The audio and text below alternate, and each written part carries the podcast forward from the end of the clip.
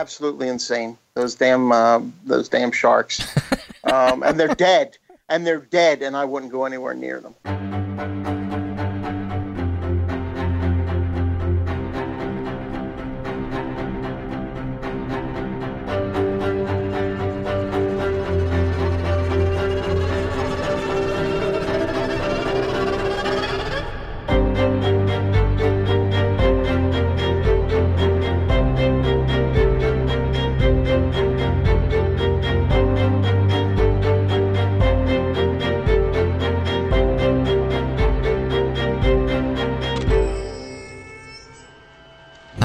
Welcome to Horror Movie Podcast, where we're dead serious about horror movies. We have a bi-weekly show that's released every other Friday, and this is episode 122. This is a themed episode called Shark Attack. Well, on Horror Movie Podcast here, what you get is in-depth horror movie reviews, especially for new releases. We give you ratings and recommendations to help you decide whether you should buy, rent, or avoid these movies. And I am your host, Jay of the Dead, podcasting from Salt Lake City. And my co-hosts tonight are... Dave, Dr. Shock Becker from just outside Philadelphia, PA. And Wolfman Josh. And guys, we're going to need a bigger box. That's for sure. Oh my goodness. I'm so excited to be here on this shark episode, and I want to thank everybody for tuning in and joining us. First things first, Dr. Shock, we're glad that you're okay. We got a disturbing text this afternoon, didn't we, Josh? Dave, why don't you tell them what happened? Well, it's, you know, they were calling for bad storms here. The heat has been unbearable. It was 97 degrees here today, and it felt like just into the low 100s. And I knew that a front was coming in, and they said there were going to be some bad storms this afternoon. Well, all of a sudden, we're sitting here, and we get that emergency alarm on the TV, you know, that noise. Oh, yeah, like... And yes, exactly. And yes. all of our phones go off at the same time with a message. Uh-oh. And it's basically saying tornado warning, you know, to take shelter immediately. So we go down in the basement, and we're huddling down there. And apparently, in this area, they were calling it a tornado warning. It wasn't even a watch. They were calling it a tornado warning. Dave's like, the hell at this. I'm not going to the basement. I got a blog to post. Yes, right. Well, fortunately, I got that done a little bit. I was able to get it done after. Oh, okay, I was a little nervous about that, because you never know if it's going to knock out power or, right, you know, what it is. But as we were sitting down there, I mean, we could hear the storm going outside and everything, but it was, and then eventually they kind of canceled it. They moved it more to the east of us. So I ran upstairs and I went outside. I wanted to see what the storm looked like. I do love, summer storms, you know, where the lightning moves in and everything. I really do. I love sitting out there and watching them. Yes. Oddly enough, the heat didn't break at all. I mean, it was still freaking muggy when I went outside. And it proved to be kind of a disappointing storm. By the time I got out there, it had moved past us. So it turned out to be a bunch of nothing, but it just kind of gets you when all the alarms go off at once. You know? Seriously. Yeah, that's freaky. It reminds me of like the Amber Alerts. That happens for those too. Yes, yes. But Dave, so one of my lifelong dreams is to actually witness a tornado from a distance, like from, you know, a couple of miles away. I would like to see one, but not actually be in the path of it. And so, I gotta tell you, one of my dreams, I would love to ride along with the storm chasers. Oh yeah, where they go after those, you know, like in Twister, and I would love to just ride along with one of them and just go after these things. I don't know that I want to jump into the middle of them or anything like that, but... right. Safest in the middle. Yeah, right. That's true. Yeah, and it's one of those things now where I'm sitting here that I'd love to do it, and I'm sure if I'm in a situation where I'm in a truck barreling towards a tornado, I might have a change of heart. But... just sitting here now, it's like, I would really love to be part of something like that. Anybody I know who's ever had any close calls or has heard a tornado coming in person, they all describe it the same way, and that's like a train coming. And yes, I can't even imagine that. That's so freaky. So listeners, if you have had a harrowing real-life horror type experience that you're comfortable sharing with us, let us know about seeing tornadoes or experiencing this. But we're glad you're okay, Dave. I had something. Thank you. I had something even more harrowing, though. Not trying to one up your story, but here's what happened. Yep. My story ended up being a bunch of nothing. So okay, well, I don't know. Even if it had been a tornado by your house, this would be comparable, I think. Oh wow! So I was at the library with my son yesterday, and he made me proud. He's 9 years old. He loves the macabre. He picked up the DVD for Poltergeist. You know, ooh. And it's got her on the cover with her hands up mm-hmm. against the TV screen. And he's like, Dad, can I rent this? And I'm like, heck yeah, it's rated PG. Check, you know. But I did. I told him, guys, just to be fair, so nobody thinks I'm a terrible father. I said, that movie is really scary. It'll be the scariest movie you've seen so far. And then he started asking me, well, is it scarier than Goosebumps? Is it scarier than this? And I'm like, yep. And he's like, well, I'm going to do it then. That was his attitude. And I was so proud, right? Because he's dead serious about horror movies. Well, right. For a little boy, at least. Well, my wife sees that he has it, right? And she's like, no, because she's anti-horror in the first place.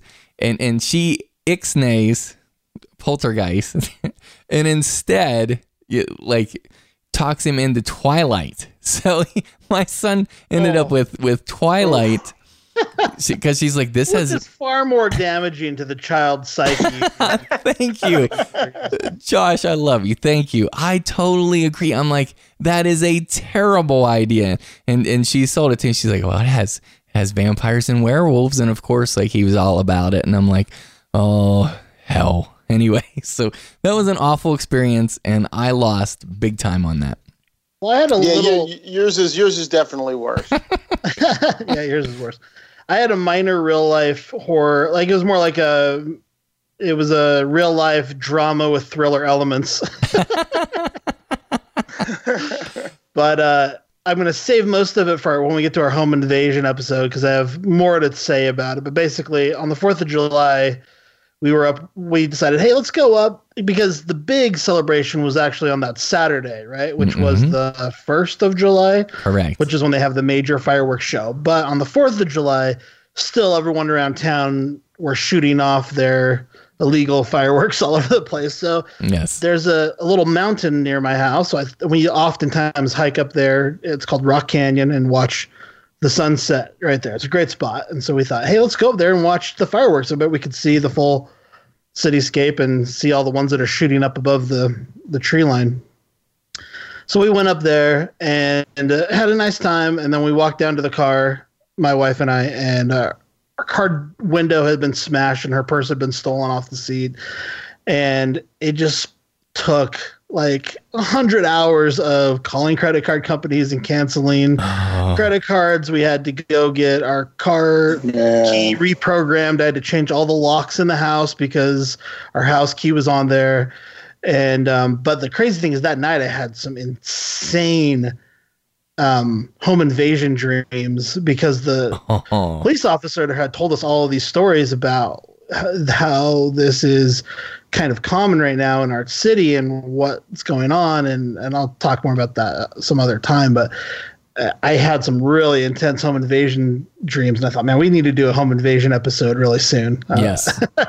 Let's do that. Cause definitely. Few things in the world are scarier than that. Honestly, in terms of real life horror, I mean, that's, but when you're going like, oh, these guys have her driver's license. So they know where we live. They have our car key.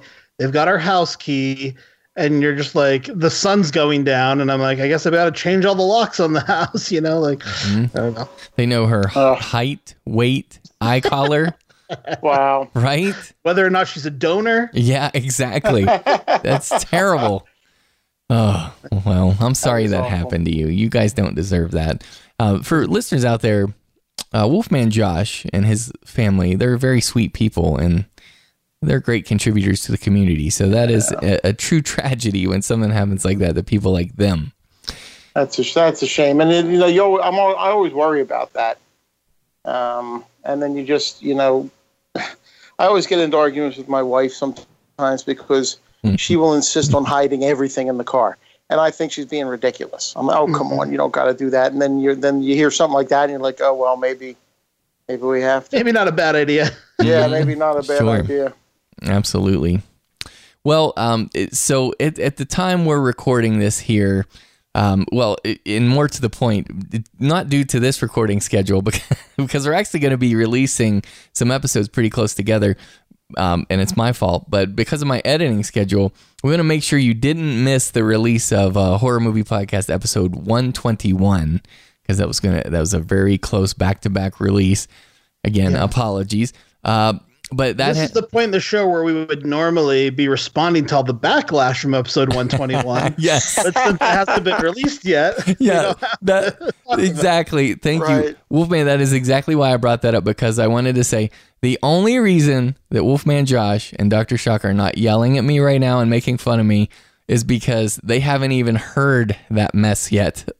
But don't worry. I mean, that's all coming. So we will be addressing the backlash very soon, I'm sure. But anyway, I also didn't want you to miss Josh's feature review of The Girl with All the Gifts and Doc's review of My Little Eye. So we got some good horror reviews. And of course, I have my Trojan Horses at the Gates of Horror spiel.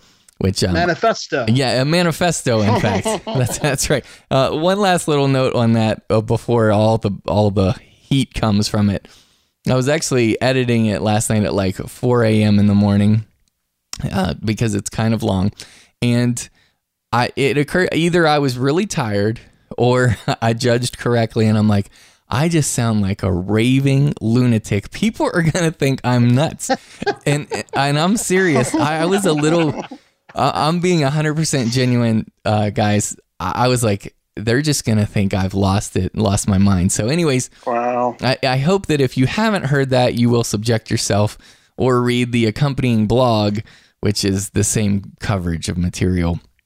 Here's the thing. Dave and I have no idea what this is about. And so I'm excited to just hear what it is. Because the way Jacob presented it to us, he sent us like a little text like, hey, guys, show's going to be a little bit late, but I'm working on a fun little surprise for you. And then via social media, I see like Jay's got some big manifesto he's presenting and all. Some of the listeners are already responding in fear. I saw Sal Roma and Juan just going, oh, no.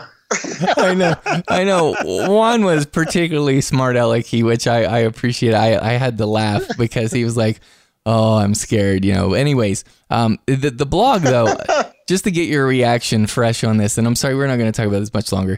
The blog itself is 3,100 words, and I knew that. Holy cow. I knew that no one would read that, so that's why I did the audio version as well. And jeez, that's like half of one of your emails. Touche, Dr. Shock. That was good. That was one of the... You blew me up right there. Okay. Anyways, moving on. So the agenda for this show, episode 122, this is one of our themed episodes. We're very proud of our themed episodes. We either do Frankensteinian stuff, where it's just a hodgepodge of weirdness and lots of random reviews, or we stick to some kind of horror-related theme. This week, it's Shark Attack Volume 1. If this goes over well and you enjoy it, then maybe next summer we'll bring you Shark Attack Volume 2. We'll see. But anyways, we want you to know that because we are planning to maybe get a couple of these in, that this isn't going to be completely exhaustive, okay? So we're leaving some room. We know that we're not going to be covering every single shark movie because you guys will be like, hey, you forget about this, you forget about this. So if you do want us to cover something in the future, then feel free to let us know in the comments. But I'm really excited about that theme. But Wolfman Josh, I want to turn it over to you, sir, because I believe you have a nice little introduction here.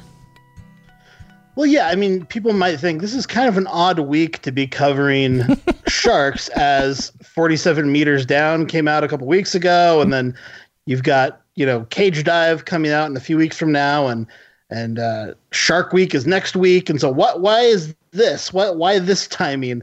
And the reasoning, in my mind, was I wanted to kind of give a precursor to Shark Week to announce and let people know all of the awesome things going on during Shark Week. I didn't want people to hear this after Shark Week and then miss out on all the awesomeness that is Shark Week. So I kind of wanted to have this come out beforehand. And Shark Week officially begins on July 23rd, 7 p.m. Tune into the Discovery Channel. So one of my favorite things all year. It's from July 23rd to July 30th. Awesome shark content all week long. This year, the kind of highlight, they always have some little gimmicky thing. This year, the highlight is Michael Phelps, who people, well, he's like the most decorated Olympian of all time. Mm-hmm. He's going to be racing a shark in the water. So I'm looking forward to that. Michael Phelps versus a shark. Wow. The Great Gold versus the Great White, as they're calling it. So I think that's amazing. The other thing I wanted to let people know about is that in theaters, the week before, on July 18th, there is going to be a special kind of Fathom Events thing in theaters where they're showing the best of Shark Week 2016 and the best of Shark Week 2017 in theaters the week before it starts. So you can do a special Fathom Events thing. Go check that out in the movies. It's an hour and 30 minutes long, and it's just going to be a compilation of some of the best programming from Shark Week 2016 and 2017. Nice. All together in 1 hour and a half clip. I am going to that. I'm telling you right now, I'm going to that. That's on a Tuesday night, apparently. That's tempting. I'm taking my son. In theaters, yeah, you can find that at fathomevents.com/events/Shark Week 2017. It's on there. You'll find it. Really excited about that. It's called Shark Week at the Movies. So that should be a lot of fun. Oh, nice. And and we will post in the links, the comments for this show, all of the schedule for Shark Week on Discovery Channel. It's just one of my favorite times of the year. I just think it's something fun. So that's why we're doing it now. And I wish that we could have reviews for all of this year's shark movies, but we already did one and the other one's not out yet. And so that is what it is, but hey, we were part one. We got part two coming still. So that's right. And if people have missed some of our other awesome shark coverage recently, they can go back, and we will be talking about about this time last year, was it? I don't know. Not too long ago. Reviews of The Shallows. Mm-hmm. One of my favorite episodes of all time is our Horror on the 4th of July episode where we reviewed Jaws. Yes. And and Jay talked about some of those as well when he did his 47 Meters Deep reviews. But yeah, that's what we're doing tonight. Yeah, it's going to be fun. And one of the things I'm actually looking forward to most in this, and I'm glad that you are okay with kind of putting it up front, Josh, is I believe you have an incredible campfire tale for us that is shark related. Yeah, this comes from a good friend of mine. As with most of my friends, this guy is a horror fan. He's kind of a pro-am filmmaker. And he's a really cool guy. He lives in Hawaii. And let's go ahead and listen to this campfire tale from Keone Bothorp. At this point in the show, we are joined by Keone Bothorp. How's it going? Hey, how's it? Welcome to the show. Hey, thanks for having me. Yeah, Keone is a professional filmmaker, former professional musician. He is living the dream, living in Hawaii, shooting surfing video and stuff like that. But had a pretty intense encounter with a shark, and so rather than having me tell the story, I'd love to hear you tell the story. Just let us know what transpired. So basically, a little bit of ways from my house is a spot called Leftovers. It's on the north shore of Oahu.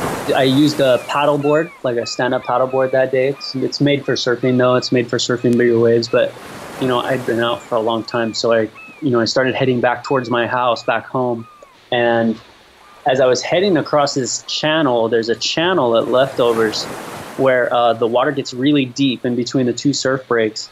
And I was passing over that, and I thought I heard one of the only guys left in the water. I thought I heard him say something, so I turned around and saw him go underwater. I saw him get pulled down. And I was about 150 yards away at this point, so quite far. Yeah. The first visual I had of it was not very good. I knew what happened. It's, there's only one thing that could be. I motored over there as quickly as I could, and it was, I don't know, about 50, 75 yards off where I saw the, dorsal fin and the tail fin kind of break the surface. And, immediately, even from that far away, knew that this thing was bigger than anything I'd dealt with before. You know, the surfer, I had seen him around. I didn't know him before this day, but his name is Colin, so I can refer to him as that. I could see that his leg was gone from pretty far off. The shark had taken his leg above his knee, but he was still attached. Like, if you're familiar with surfing, you have a leash attached to your ankle, right? And that in turn is attached to the surfboard. So since the shark had taken his leg at the knee and he was on his board, the shark was like thrashing him around as I was approaching him by his leg that had been severed, but that the leash had not been severed yet. And so, crazy. Yeah, the shark was just like, you know, ripping him around in the water. And you know, from the shark's perspective, you know, he kind of got caught and he didn't understand what was tying him up, right. You know? Yeah, it's almost like someone was fishing for him, but not, yeah. Yeah, exactly. Astute observation. I think that's exactly what it kind of thought it was like. So finally, at one point, it kind of, you know, the thrashing stopped. I could tell that it was able to get out and away from where we were, and it kind of turned and, you know, darted straight in at us. And, you know, in a situation like that, your body kind of takes over, I think, and you know, it's all kind of, I think, lizard brain, animal instincts, and you're not really responsible for what you're doing at that point. And all I could think to do is I just, like, you know, I took my paddle and I was like, I'm going to hit this thing in the nose as hard as I can. And I'm just going to keep hitting it as hard as I can, right? Well, the funny thing about how people say that you're going to hit a shark in the nose is nobody talks about how, you know, freaking fast these things are and powerful. And so, you know, your odds of hitting it in the nose, if you're not attached to it already, you know, which Colin was able to do that, and that's how he, you know, was able to separate himself, you know, from the shark in the first place. But, you know, unfortunately losing his leg. But, you know, I hit this thing somewhere freaking, you know, in between his, you know, nose and his dorsal fin, yeah. And I pushed it down basically in the water underneath us. And I remember looking down and just thinking, my board that day is like about 8.5 foot. You know, I was looking straight down at it, and I just kept thinking, man, this shark just kept passing the board. Like, yeah, you know, it was just like, okay, there was the nose, and then, you know, it seemed like 7 minutes later, there's the dorsal fin, and then another 7 minutes, you know, the thing was, it was so much larger. And, you know, the firefighters out here, they have choppers, they have helicopters, and they were in the area, and they were like, oh, you know, that shark that was in that area, you know, at that same time, that was like 14-plus foot shark. But the thing that people never talk about is that if a shark is that long, is the, I don't know if you want to say, like, the girth of it. Yeah. If they're 14 foot long, you know, that sucker is just so big around. And it looks like a Volkswagen or something. It's so... If you watch a lot of shark shows like I do, they're always kind of... I try not to. Yeah, they're always kind of over, you know, the bigger the shark, the better, right? So if they talk about a 14-foot shark, they're talking about it as a small shark usually. But your board absolutely puts it in perspective, because... knowing how long an 8-foot board is, knowing how even wide it is, and knowing that you can see that under you and it's bigger than you, for some reason that, just for the first time in my life, really put in perspective how big a 14-foot shark would be, as shockingly big. I mean, that is terrifying. I mean, that's a big animal. So you hit it with your paddle. Right. And I try to do this thing, it's like, it's common practice for surfers to kind of like, if somebody gets in trouble, you toss them your leash, and then you can tow them in behind you. Right. And so I threw him a leash, and it's hard to explain, but I thought he missed, right? I tossed it to him. You know, this is a very common thing. I tossed it to him, and he missed. And I remember thinking in my mind, I'm like, man, we can't afford that right now. We can't afford. And I remember him saying, oh, please come back around. Please come back around. And it was like I tried to do it again, and I feel like he missed again. And it wasn't until later that we realized that, you know, in trying to separate himself from the shark, that he lost some fingers, and so he wasn't able to grab anything. And he said he didn't even know that his fingers are gone, kind of thing. Yeah, none of us, you know, we hadn't noticed. And dude, I mean, to have lost your leg, which again is a big part of your body. It's not a little thing. You can imagine that you might not notice your fingers having Exactly. Lost your leg. That's insane. It wasn't easily discernible where all of the blood was coming from. You have major arteries in your, especially in your legs and things like that, and your heart's doing its job. And so his face was like white, like a piece of paper, which is something I've never experienced before. And I remember thinking, oh man, this is big trouble. This is like a very grave situation. And oddly calm is how I would describe him. He was even trying to, swim toward me, and he'd gotten back on his board, but his face was toward the stomp, like the kick pad at the back, because he'd gotten on his board backwards, in a scramble to get up and off the board. But so after I tried to deflect this shark, I hit it a couple of times, almost immediately though, I would say, and all these things are happening very fast, right? You're talking about living life 12 seconds at a time, which is about how long it takes a tiger shark, a big tiger shark, to turn around. So they're built for power and not agility. So you're living your life 12 seconds at a time. If you can make it miss, you have 12 seconds. But and that was successful at first, and then Colin said this thing to me, and I'll never forget it. He said, "Hey," he said, "I'm not going to make it. Just tell my family that I love them," and things get really things get very real at that point. And I said, "Okay, well, I can't just sit here and keep living life in 12-second intervals. We don't have that time." And so basically I hit it one more time as it came in, and said a little prayer, and tossed my paddle. I pulled Colin onto my back, so I was just regular prone paddling, like how you regular surf, Yeah. On my stomach. I pulled him onto my back and just started swimming for shore as quickly as possible. And I think the estimate is anywhere in between like 150 or 200 yards to shore. But the current that day was really cranking a certain way as well, which made it difficult. And I remember the board that I was on is obviously, the boards are made for one person. Thank heavens it was a stand-up paddle, so it had a little more volume and a little more float. But with him on my back, I was still underwater, and he was on my back, thankfully, because I honestly think that if we'd done the thing where he had my leash and I tried to pull him in, he passed out several times on the way in. And so he would have just fallen off, and I think the story would have been very different. But basically, the shark would pass me as I was trying to paddle. It would pass me on my right, and pass and go in front of us, and pass and go behind us, and circle us, and these things. And, I knew that I'd thrown away the paddle, which is the only thing that maybe, would give it pause. Yeah. I was doing as hard of a paddle as I could, and my hand brushed it. My hand brushed the shark as it was passing under us. But I think the scariest part was just like all the water that it would displace, and just the power of this giant animal. And humans like to think of themselves as top of the food chain, which we are. We're doing a lot of awful things to sharks, which we can talk about later, but.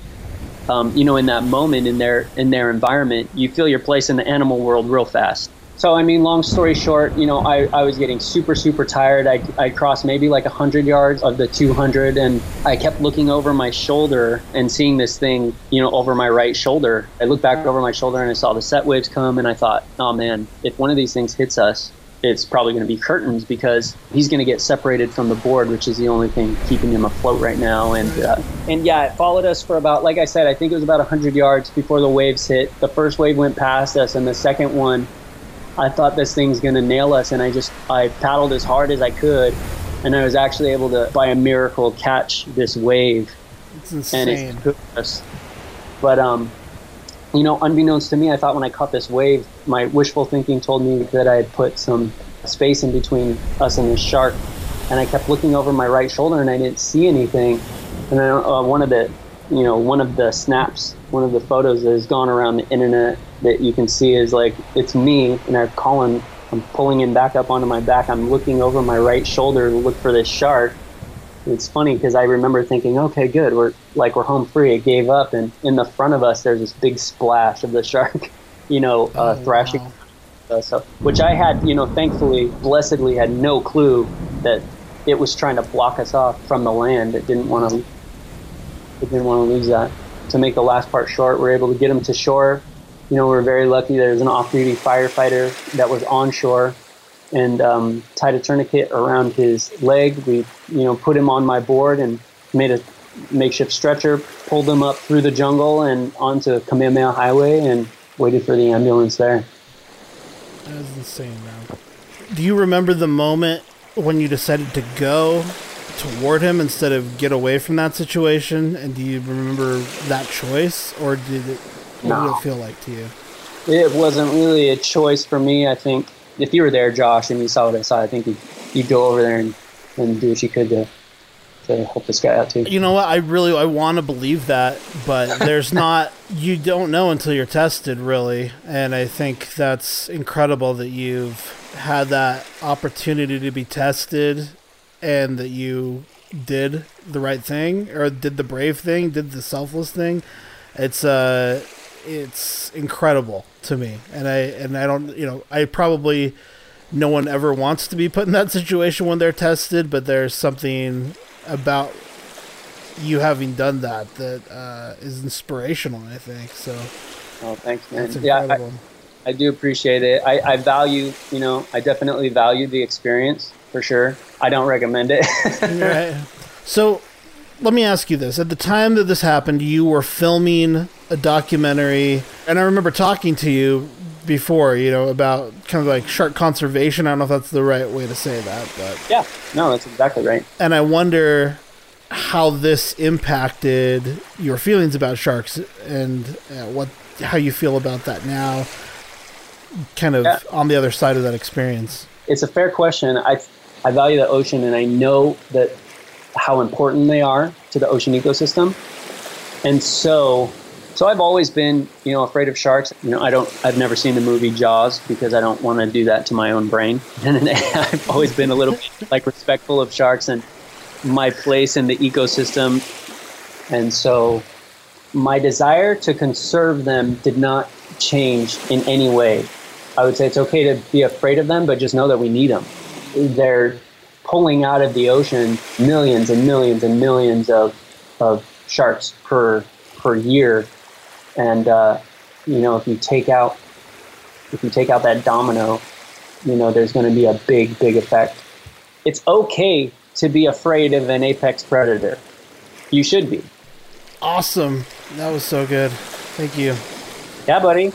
Hey, man, where should people search you out online if they want to get in touch or hire you or support what you're doing? You can find me on Vimeo. There's also things that are very simple that you can do, you know, if you're in the water, that you cannot do that will, you know, kind of take the target off of your back that I think if more people knew, gosh, it would feel way better, you know, way better about sharks, even just simple things like keeping eye contact. And, you know, a shark is not going to attack in most cases. You know, there's a species that I still won't get in the water with without a cage for sure, because they're just too unpredictable and willing to expend energy. But, you know, there's just things that you can do to make yourself safe.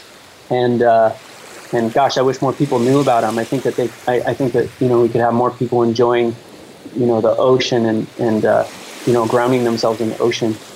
So that was Keone Bothorp, and what he didn't tell you is that Keone was the recipient of the Carnegie Hero Award because of obviously. I mean, yeah. Right? I mean, that's crazy. What's more heroic than that? That's incredible. Yeah, he was honored with the Carnegie Medal for heroship by the governor of Hawaii, and pretty awesome. And we'll put some photos of Keone and the guy that he rescued and all that stuff in the show notes as well. Nice. That's super cool. I'm genuinely impressed. Well, actually, I mean, that leads perfectly into what I wanted to talk about here for our little theme discussion about shark attacks and horror. And I mean, I was at the beach just a couple of weeks ago on vacation at the Pacific Ocean, and it's not necessarily like, you know, infamous for shark attacks, but hey, I believe there are probably sharks there, right? I mean, they're everywhere pretty much. I know that a lot of the shark attacks happen off of like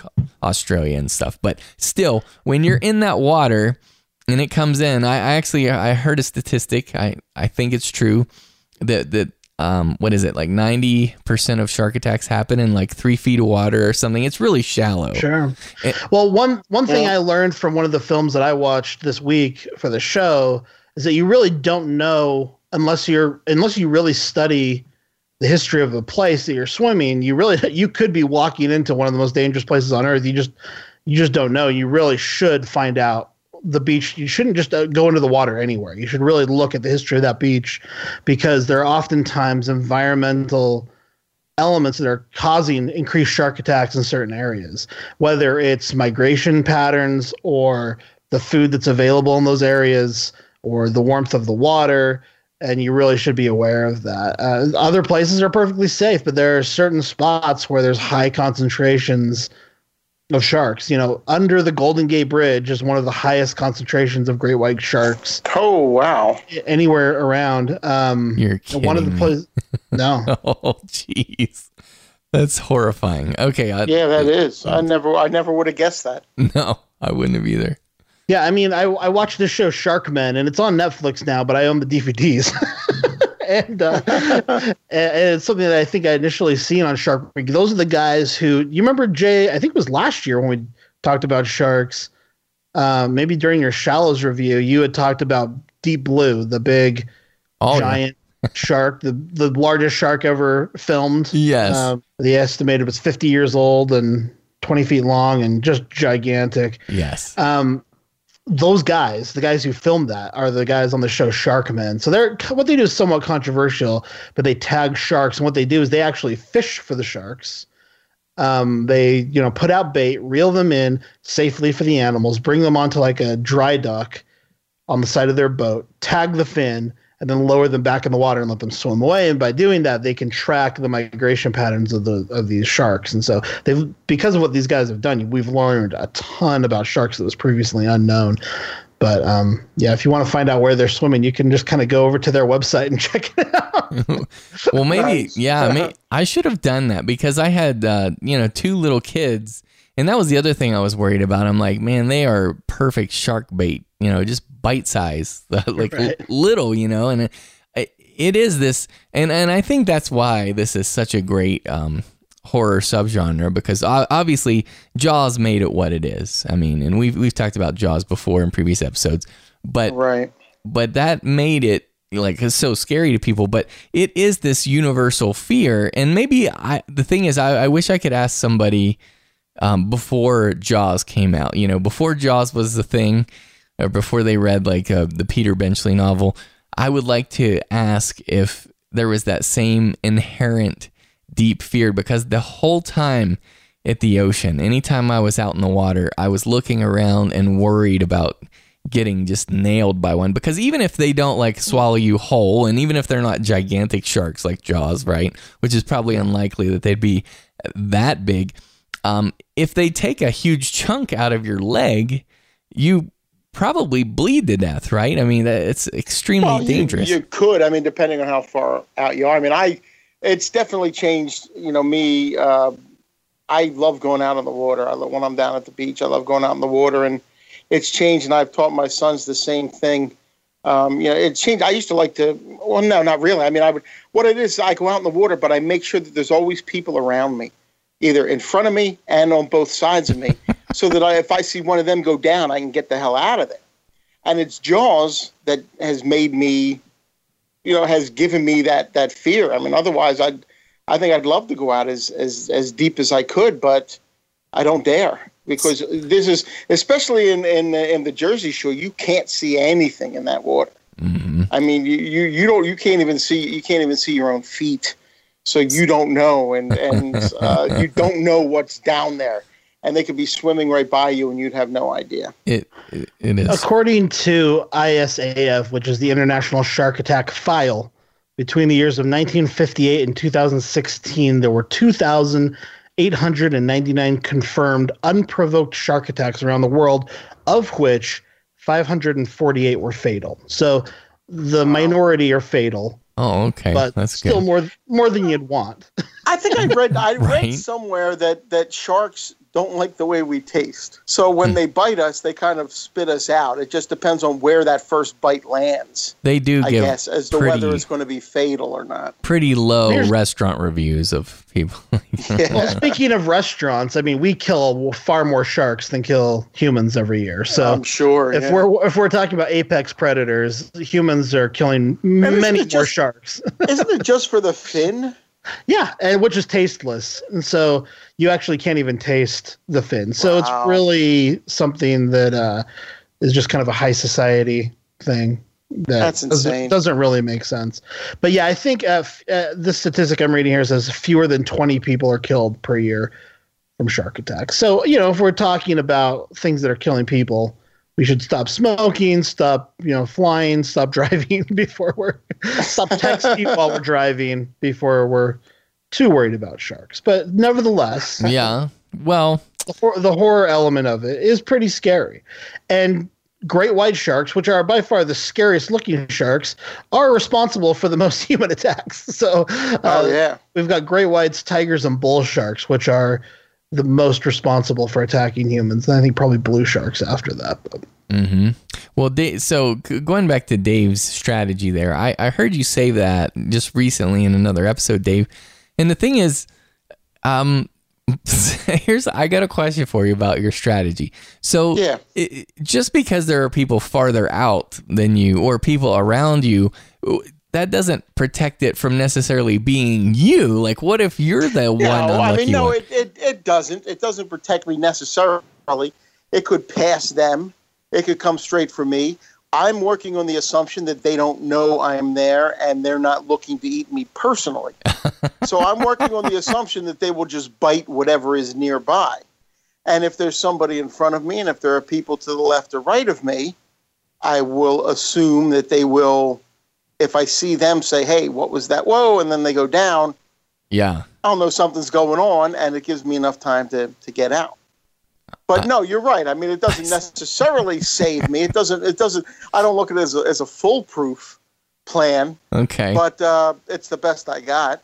Yeah. Well, I mean, that's why I had kids, so they'd eat the kids instead, and I could get out. Yeah, right. Well, I haven't actually met Dr. Shock in person. One of these days I will, but I have to say by your voice, at least, you sound somewhat tasty, Dave. Yeah.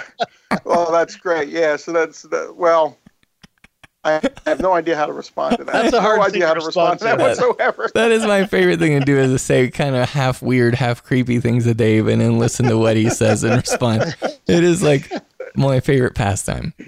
I got nothing. Something will hit me at 2 a.m. probably, but I got nothing right now. Which is probably in like 10 minutes from now on Eastern time. Yeah, right.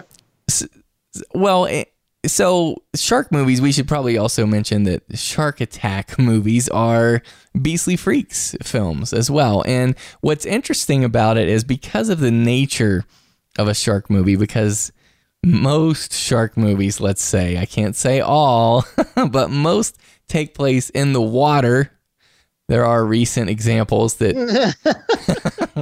I mean, sometimes I can't even believe the things I have to qualify, but right. Right. But anyways, most of them take place in the water. So they are a little bit different sort of a Beastly Freak movie because oftentimes like in a Beastly Freak film, which for people who don't know, that's basically a creature feature. It's some kind of either alien or beast or mutated thing, or it could be a natural animal like a bear or a shark that just kills people.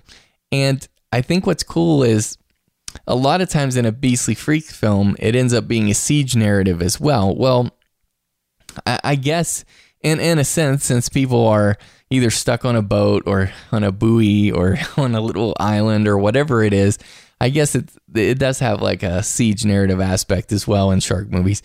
But what do you guys think of that? Do you think it would be difficult... I mean, setting the water filmmaking aside, do you think it would be difficult to write a shark attack movie script? You know, I was thinking about that as I watched some of the movies I watched this week, because I thought, man, this is some bad writing. And then I thought, you know, it's actually very challenging because, you know, most movies have the problem of lacking tension. Mm-hmm. And that a lot of shark movies are built solely on tension, probably largely thanks to Jaws. And so it is a weird balance, and there aren't a lot of different directions you can go with it. So if you are a lover of shark movies and your only outlet is shark movies that take place in the water, you can see why there might start being sharks and tornadoes and avalanches and things like this. Because you are limited to a certain degree, as I kind of realized watching these movies this week. Mm-hmm. Well, we're going to talk about and mention some films later on in this episode when we can talk about, I guess, effective uses of the writing for this kind of a narrative. But I do think that, as I've thought about it too, Josh, I'm like, boy, I think it would be extremely difficult. And I think that's another reason for the success of Jaws, is because so much of what makes that film great, I've said this recently, is that the interaction and the tension and strain, like there's a conflict between the three men on the boat, and that really carries most of the film as far as I'm concerned, having just revisited it. And they also really milk the premise, and so it doesn't leave a lot for other shark movies. And so that's another reason. Not only is it hard to compare your movie to anything other than Jaws when you've made a shark film, they've really used up a lot of the good ideas. And so you really have to stretch to think of something exactly else. I mean, and even not just Jaws. I mean, both Piranha and Orca obviously were compared to Jaws, and those are two different species. Mm-hmm. So it's almost like any sort of attacking fish or water mammal creature. Yeah. Well, then you really think about the Jaws sequels, like you're talking about, and we really do see they're not that great. So, right. No, they're not. I have a soft spot for Jaws 2 just because I saw that at a drive-in. But no. But you see them try to do some different things there and play with different themes, and not all of those themes really work with the shark. Some of the locations are cooler than others, but yeah, it's difficult. Well, and let's kind of just run down a quick name check on each of those sequels. Like, to me, Jaws 2 is basically a retread of the first one. I can't believe how similar it is and what a ripoff it seems. Jaws 3, for some weird reason, I do kind of like it, but it seems like a SeaWorld commercial, like a SeaWorld infomercial. And I love that element of it. Yeah, me too. I actually like that too. But then Jaws the Revenge is truly one of the worst movies I've ever seen, and I mean that. I despise. I've never even bothered watching it, Dave. And part of the reason is I wasn't a big fan of Jaws 3.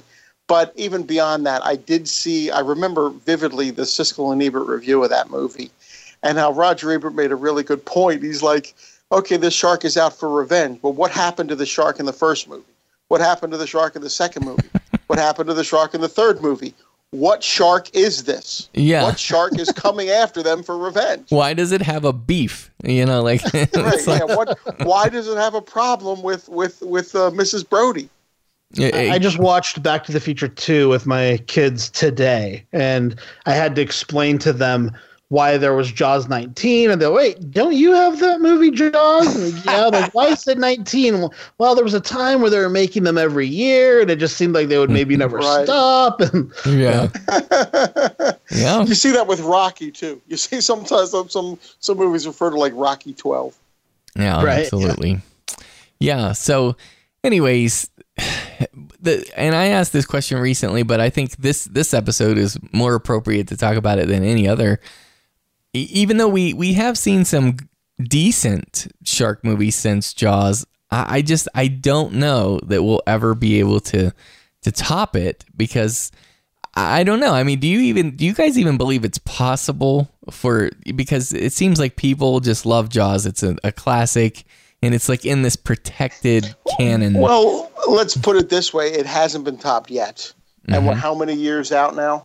I mean, we're 42 years out from when it was made, and it hasn't been topped yet. So, I mean, as a matter of fact, we're going backwards, you know. I mean, I feel like there have been some really great shark movies, but they are kind of all focused around one element usually. And what Jaws does is it has the land, it has the sea, it has the beach, it has many again, it kind of melts all of those ideas. And so we haven't really seen another shark movie that has that many facets to it. I think that's one of the big things. And so I think it would take someone else really exploring the multifaceted situation of what would happen when there is a killer shark, and in this case on an island, which makes it even more deadly. It would be hard for that film to not just be called a Jaws ripoff. And so to even do it would be difficult, I think. Yeah. It's a really high bar in terms of challenging filmmaking to come up with something that's fresh and original and better than Jaws. It's going to be nearly impossible, really, in my opinion. Well, and that's well said. And because of the premise of a shark attack movie is so simple. I mean, it's a very bare bones type of concept where you've got a killer fish in the water that's eating people, period. You know, it would be difficult not to be derivative in some way. And I think that's why we see these weird... where you have mutant sharks and you have sharks and ghost sharks. Yeah, and weather patterns. Yeah, and the thing is, the thing that bugs me about that, right now I'm speaking to when they take it seriously. Later on in the show, I do want to talk about the comedy shark attack type movies. But right now, when they take it seriously... and it's some kind of weird, mutated shark or something like that. That bugs me because it's guys, sharks are already inherently scary. They have 40 million teeth in their mouth. I mean, I was just at the ocean and I saw some sharks down there. There's always shark stuff everywhere. And you could see the rows. I actually saw a skeleton, and it was we went to the sea exhibit thing, and it showed how they're just folded over in rows, just teeth after teeth. I mean, they're just designed to be eating machines. And it's sharks are scary enough in their natural form. I don't think we have to make them mutant sharks personally, but I agree with you. And I actually looked up some photos today. I wanted to see some pictures of the largest shark ever captured. And there are some very disturbing photos out there. And these are sharks that are already dead. But these things are so incredibly huge. These are great whites I'm talking, obviously. Mm-hmm. These things are so incredibly huge that, it's like there's a whole bunch of people standing around them. And these things are just stretched out across a dock or hanging. And I'll send you some of these pictures. I think I downloaded a few of them. And you're looking at these things, and it really gave me a new respect, for just these looking at these pictures gave me a new respect and the knowledge that I never ever want to meet one of these things. Yeah, seriously. Never ever. It's like the scene in The Revenant did with bears. Oh yeah. That's what these pictures did with sharks, because these things are, and some of these pictures are 40, 50, 60 years old. And they're incredible. It's amazing how big a great white shark can be. It's almost prehistoric. It's almost like a dinosaur. Yeah. As to how big these things are. That's true. And they dispatch humans in a very dinosaur-like way. But the other aspect that I think is very disconcerting about sharks is not only do you have this beast with 1 million teeth that's an eating machine and has this vice pressure clamping down and blah, blah, blah, all that, but you're also out of your element. When you're in the water or underwater, we're not aquatic beings, by nature. And so, the water itself is already dangerous. There's already the danger of drowning or swimming and dealing with all of that. But then you have the shark threat on top of that. So... I could see why this is a great horror concept, but I can also see because of the water. So you got the water, and because of depicting a shark, whether it's through practical effects or CGI, and they don't use a lot of there aren't a lot of instances of trained or real sharks employed in filmmaking, like shark actors, so to speak. you know, I can see why it would be a very difficult horror subgenre. Yeah. Unlike Benji, there are no trained sharks. That's right. That I know of. I love you said Benji, because I was just thinking about Benji like 2 days ago. That's so bizarre. What a weird coincidence. But that's very, very strange that you were thinking about Benji. I know. If Benji were there beside you, Doc, I would say to him, 100, and make him attack you. Anyways, so... Anything else you want to say about our little concept discussion of shark movies before we get into Dr. Shock's interesting little film? Well, kind of what you were just saying about there not being trained sharks. We don't see a lot of great looking sharks on screen. And so, you know, when I've now seen a lot of real shark photography, when you see the actual sharks, not these lumbering, you know, models like in Jaws, and not these ridiculous looking CGI sharks, but an actual shark in the water is so powerful, so fast, it seems nearly impossible to escape. We as humans just can. Even Michael Phelps, I'm putting it out there, I don't know if he beats the shark on Shark Week, but I'm going to put my money on that shark. Oh, yeah. Because I just don't think we as humans can navigate ourselves. You know, one of the clips from a film I'm going to talk about later called Dark Tide, one of the most believed things about sharks, and I'm not sure, and I don't think even scientists know whether it's true or not, but that one of the reasons why great whites may attack humans is because we look like seals when on a surfboard. Mm-hmm. And that's one of the theories, I should say. And no one actually knows if that's true or not. But in this movie Dark Tide, they go out to an area that is a major great white feeding ground, which is just heavily populated by these seals and sea lions, and they're swimming around everywhere. I don't know if you've ever seen a sea lion at or a seal at the zoo, but they are so fast. It's like a jet flying around. Yeah, they go by you so quickly, and that was really clear in this film. You know, Halle Berry is swimming amongst all these seals, and they are just zipping around her. And you think, if those things cannot escape a shark, if that is the thing that they like to eat the most, what chance does a human have? Right. Because these things are like a Corvette flying around, and with humans, even you know, the best swimmer ever is like an old jalopy. I mean, you're not getting away from it, you know. I'm with you, yeah. And what you said there triggered something that I remembered. So when we were down in California, Josh, we went to the Aquarium of the Pacific. That's what it was called, and this.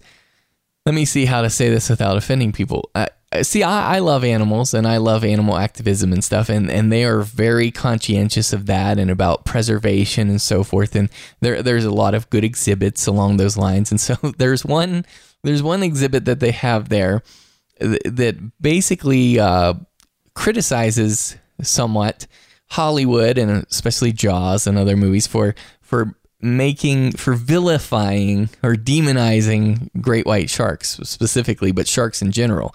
And so they do this little demonstration where they play, they show you footage of sharks swimming around, and then they play like very Jaws-like sounding music with it, and they say, "This is very silly. Now how do you feel when we play this music?" And they still show the same sharks, and then they play some silly happy music, and I'm like, I couldn't help myself. I try not to offend people, but Josh, you know, sometimes I do, because there was a girl there standing there kind of overseeing the exhibit, and I just said to my wife, I'm like, nope, still scary, still frightening. and then they show, they're like, that's equally as silly as this, and then they show us like happy little dolphins flitting around and, you know, like jumping and blah blah blah. And then they put that scary music under them, and it's like, nope, not scary. You know, I mean, it was just, wow. It was so obnoxious. I appreciate what they're saying. You know, we don't need to hunt and kill a million sharks. But I'm just saying that, like, no, you guys, that thing will eat you in the water. You are bait. You're on the menu when you're in there with them. Right. Yeah, because they don't know what you are. They think you're a seal. Mm-hmm. And that's what they're looking for. Or a Dr. Shock. Kevin Smith, who's a big Jaws fan, says this quite often. Once you enter the ocean, you enter the food chain. And oh, yes. So true. By the way, real quick, guys on the side, I sent you those pictures. I sent you emails. Oh, those pictures that I found. We'll put those in the show notes too. Yeah, absolutely. Cool. Thank you. Before we move into our feature reviews, I just wanted to one more time remind people, and I probably will again, that we did an in-depth discussion on Jaws on episode 20 of Horror Movie Podcast, and we'll link to that in the show notes. Mm-hmm. Yeah. Nice. So at this point, then, let's move into Dr. Shock's feature review of Shark Attack in the Mediterranean. All right, Shark Attack in the Mediterranean, a 2004 German television movie, as a matter of fact. Now, this movie did have another name. It was released under another title. And based on this one-minute clip, let's see if you can guess what that title might have been. Alarm! Alarm! Shark alarm! Get out of the water! Shark alarm! The black flag! Hurry up! The black flag! Shark alarm!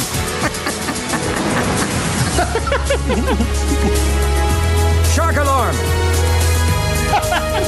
Shark alarm! Shark alarm! Shark alarm! Hurry! Shark alarm! Get out of the water! Shark alarm! I said get out of the water!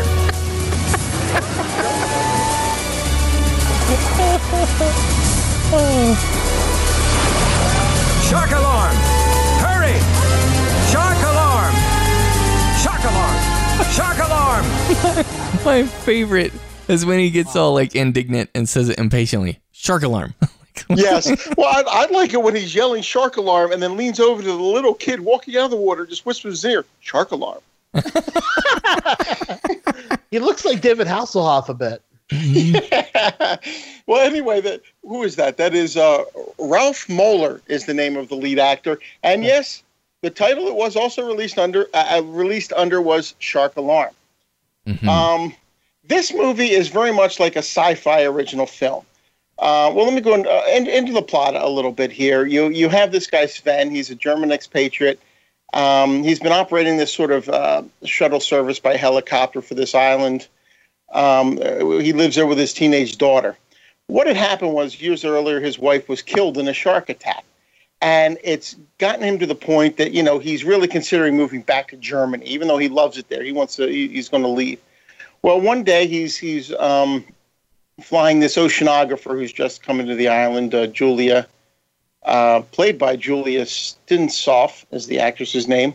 He's taking her, to this institute, and he gets a distress call saying that three divers are trapped in a cage at the bottom of the ocean, and they're surrounded by sharks. Well, once rescued, these divers say they saw this enormous shark over 30 feet long, and it was, swimming in that general vicinity. Well, the next day, a body washes up on the beach, and it's obviously been chewed up by a shark. So the sheriff, decides, he doesn't think there's a white shark, and these other people are like, no, it's not a shark. You get the whole thing like, well, no, we don't think it's really a shark attack. So it gets to the point where it's really Sven trying to convince them that it is a shark, at the same time going after this shark in a way, and seeing if he can find it. Now, like I said, this is a sci-fi movie, but there's a lot of it. If you could tell by the synopsis, there are parts of it lifted from earlier films. There's something about a researcher who's using shark to cure cancer, to try to cure cancer. Well, that's like Deep Blue Sea. You get a scene with a helicopter and a shark. That's out of Jaws 2. You even get somebody who says at one point that, no, it wasn't a shark attack. It was a boat's outboard motor. It's almost as if they lifted that line right out of Jaws. Hmm. So, it's really borrowing elements from a lot of other shark movies. But not only that, it is way over the top. I mean, this movie is crazy. You get the cameras going, swooping. You get really ridiculous slow motion. There is literally a scene where the lead throws his sunglasses onto a table, and we see it in slow motion.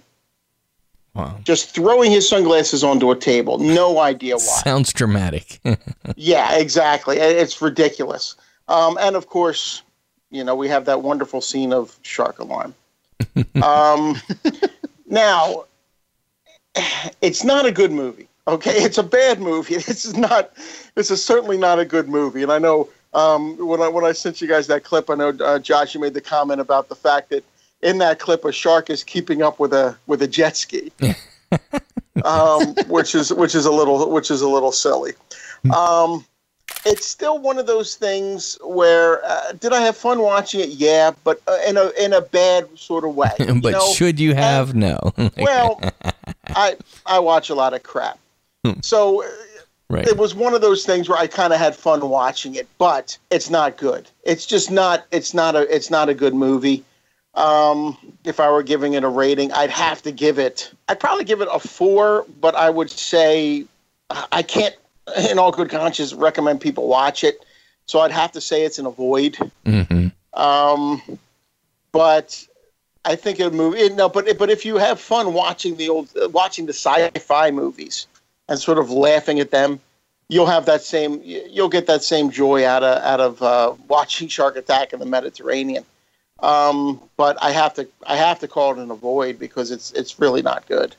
And since it's a German TV film, like if people were going to go against your your wise counsel there and say they were gluttons for punishment and they still wanted to see it, how would they track it down since it was a German TV film? I'm sorry if I missed that. That's a good question. I mean, I have it on DVD, obviously. Obviously. Sure. Yeah, right. Well, I covered it on the blog a while ago. Let me take a look here. So maybe they can come to your house and get it. They can, yeah. Everybody wants to stop by. I'll put it on for them. I might not stay in the room and watch it with them, but I'll pop it in there for you. That would be amazing. I mean, this is something I could see maybe even being out on YouTube, to be honest with you. Well, listeners, don't look for it because Dr. Shock said avoid anyway. Right. 4 out of 10. Yeah, I don't see it out on YouTube. I don't know. You know what? Don't watch it. That's the bottom. Don't watch it. Okay. Don't even bother looking for it. All right. Well, thanks for checking.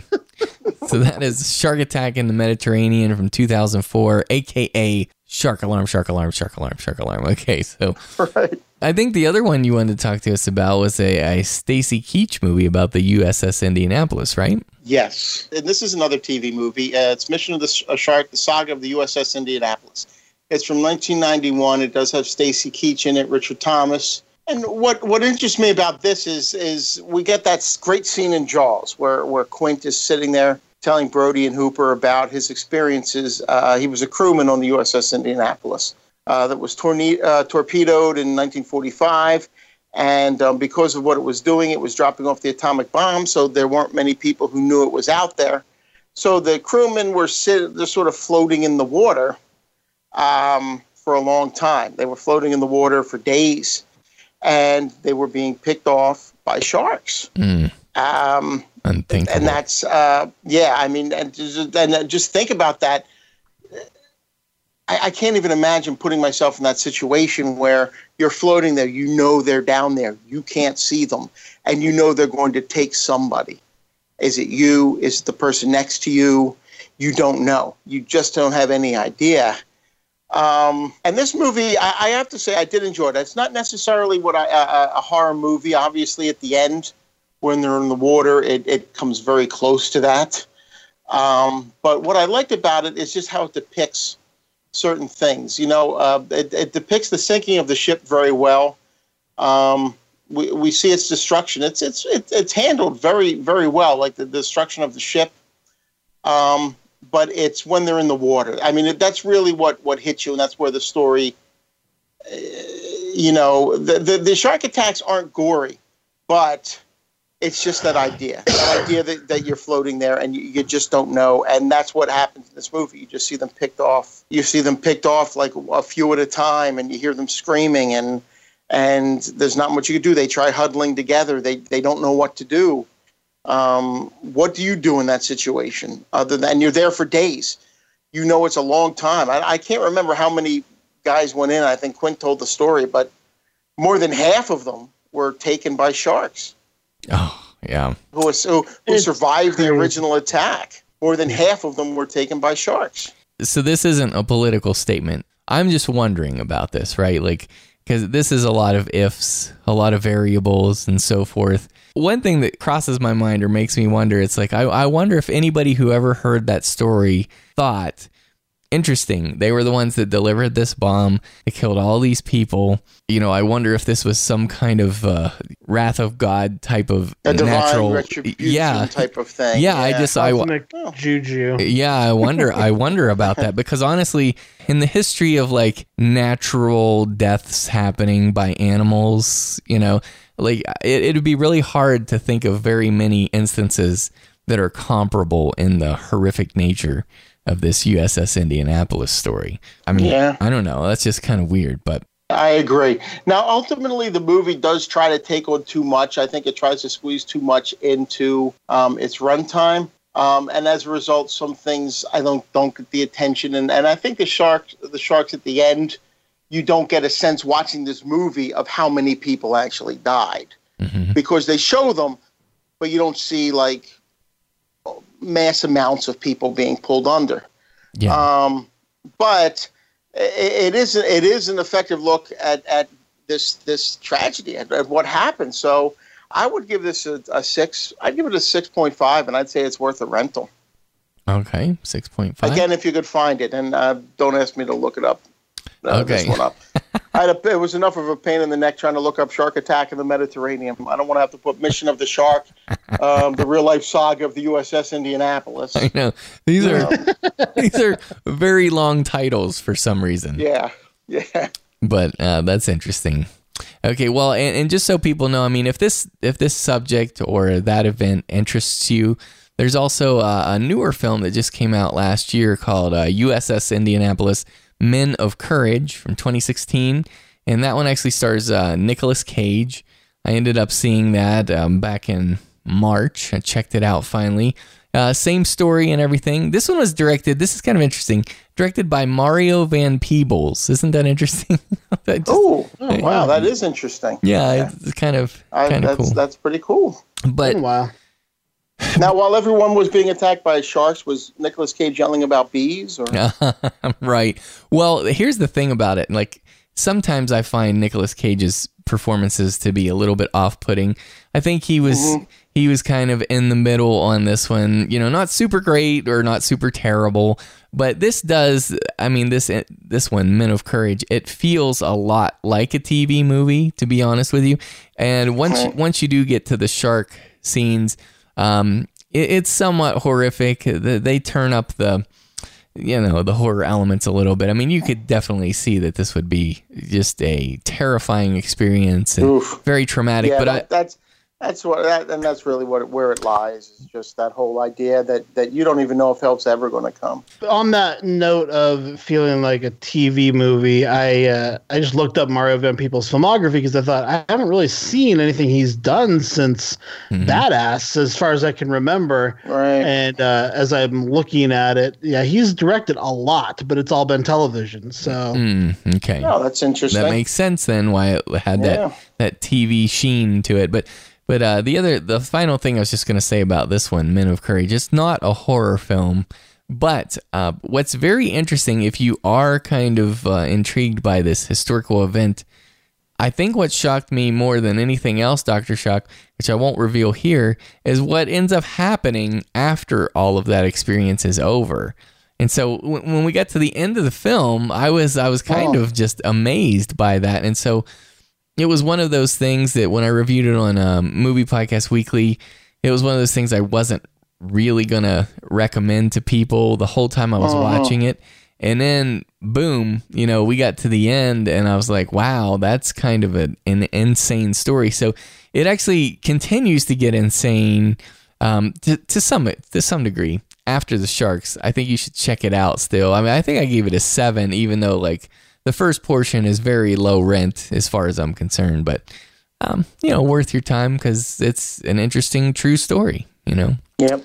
And I'd say the same thing about Mission of the Shark. Mm-hmm. I think that's the same, in the same boat, but I think it also touches on those events at the very end you're talking about. Yeah. Yeah. Like after everything's wrapped up, it also touches on those as well. Yeah. It's kind of fascinating. So the Nicolas Cage one you can see on Amazon for $4 if you wanted to rent it, and $4 just like, oh, okay. Support cinema, right? Right? Yeah, right. There was another film I was going to ask you about, Dr. Shock. We've been planning this, you know, this episode, and you mentioned a little factoid about Sam Fuller's Shark. Yeah, and I actually remembered it incorrectly. I had said that they actually used the footage in the movie. What happened was it was a 1969 film that Samuel Fuller made. It was starred Burt Reynolds. It had Arthur Kennedy in it. It had Barry Sullivan. And it's really an action thriller sort of film. You know, you get this gun runner, Kane, and that's Burt Reynolds. He's really young. I mean, this movie's from 1969, so real early in his career.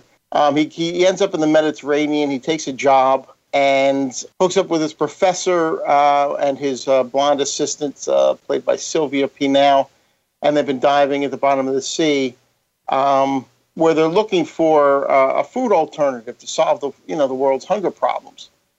The problem was their previous assistant was killed by a shark, so they need somebody, and they get Kane. So what it really is it's kind of a mystery thriller, because people are like sort of screwing the other person over and trying to make a profit out of this whole thing. And that's what the movie is really about. Now, Samuel Fuller, when he made this movie, when he was shooting this movie, he titled it Kane after the lead character. That's what it was going to be.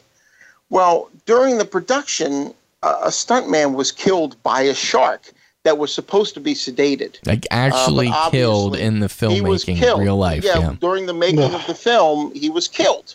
He was killed by the shark.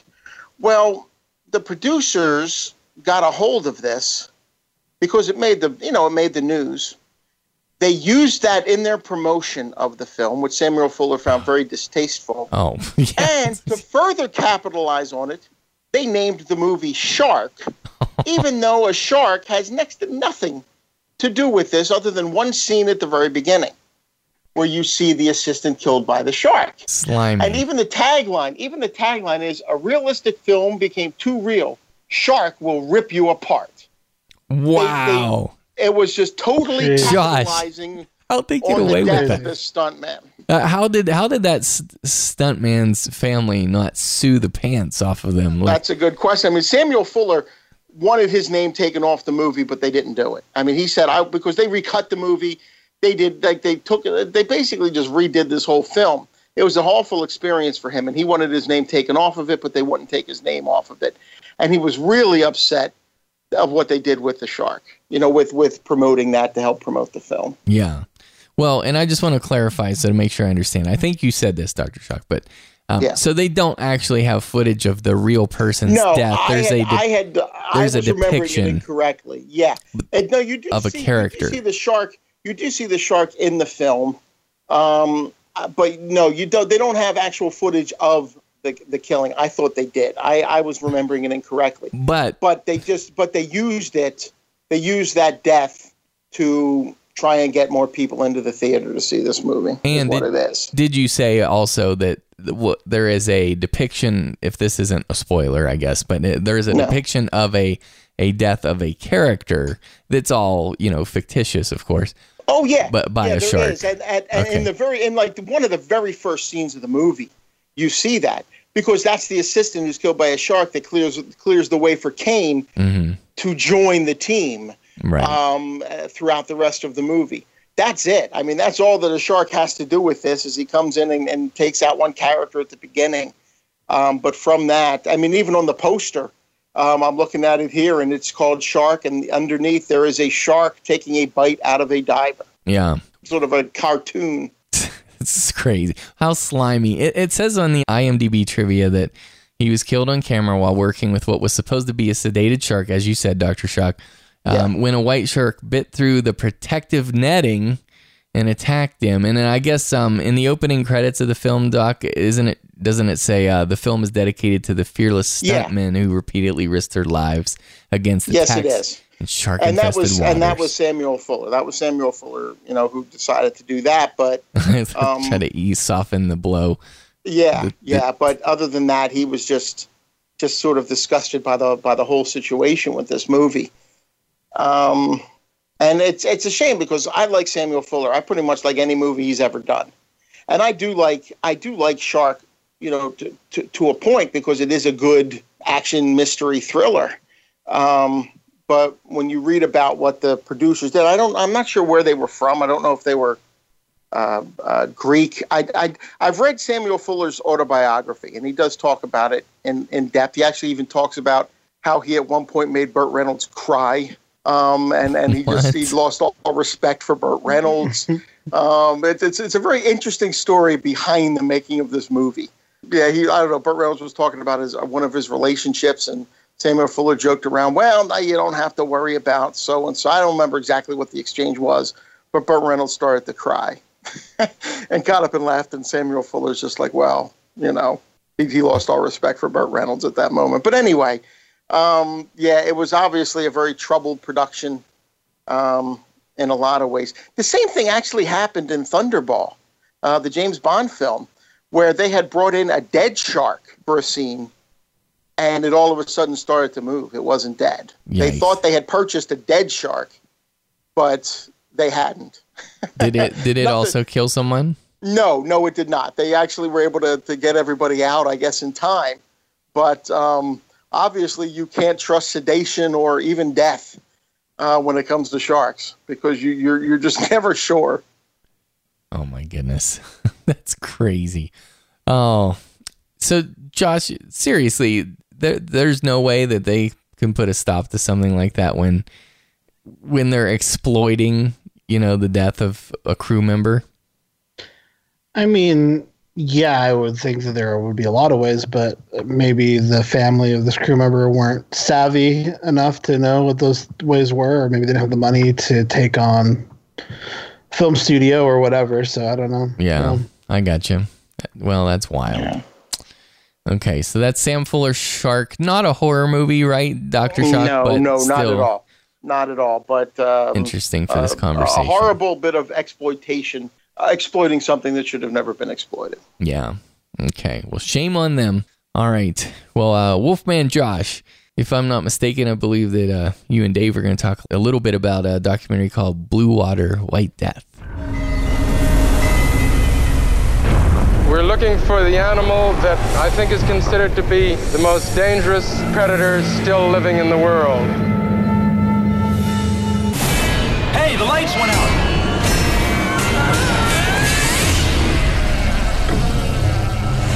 Comes in now, the great white. Yeah, so this came to my attention just in the comments at horrormoviepodcast.com. One of our listeners, DJ45, here commented, Jay, regarding shark movies that might be better than Jaws, have you watched Blue Water, White Death, 1971? And I had been looking for a film to review for the shark episode, so I thought, maybe I should go with this. And DJ was like, yeah, go for it. And so I watched it, and it was a documentary.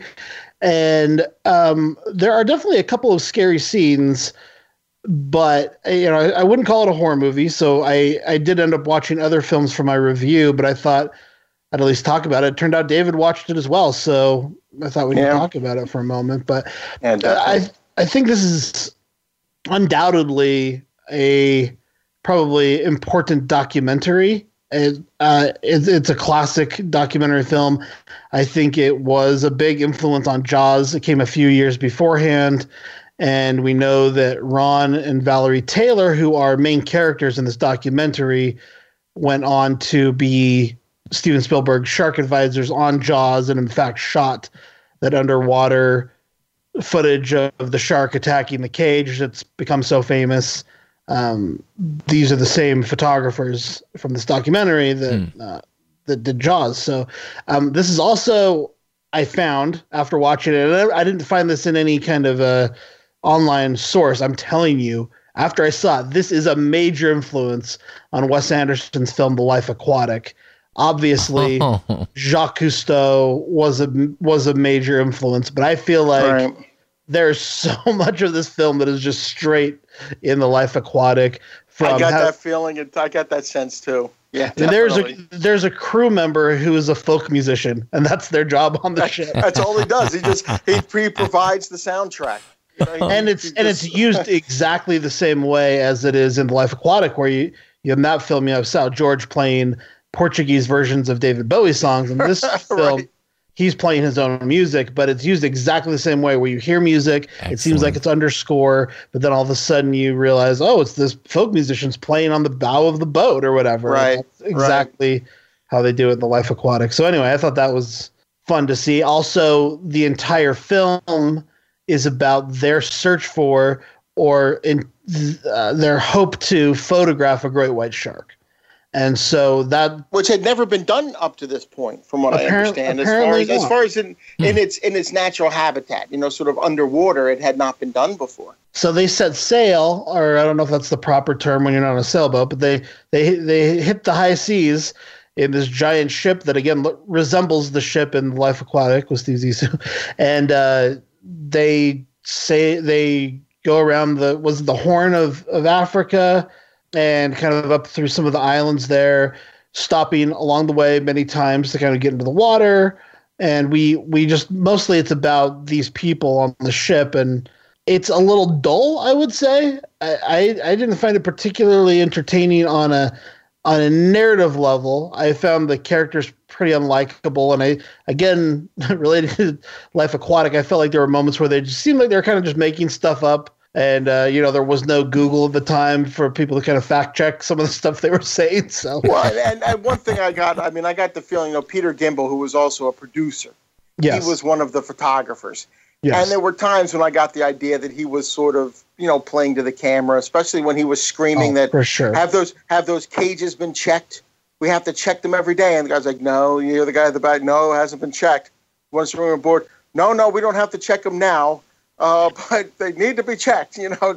Many of those scenes felt staged to me. It felt like maybe they had that conversation and the guys were like, hey, that was pretty good. Why don't you say that all again? And then they're all kind of standing in heroic poses talking to each other. And we're so cool. Like, we're adventurers. There was a lot of ADR, too. Did you catch that? Like, there was a lot of dialogue replacement, which is odd in a documentary. You don't see it too often. I mean, but then again, I mean, this movie did. I liked the chase for the great white was obviously what the ultimate goal was. But I did enjoy some of the other adventures. You know, some of the other things that made up this movie.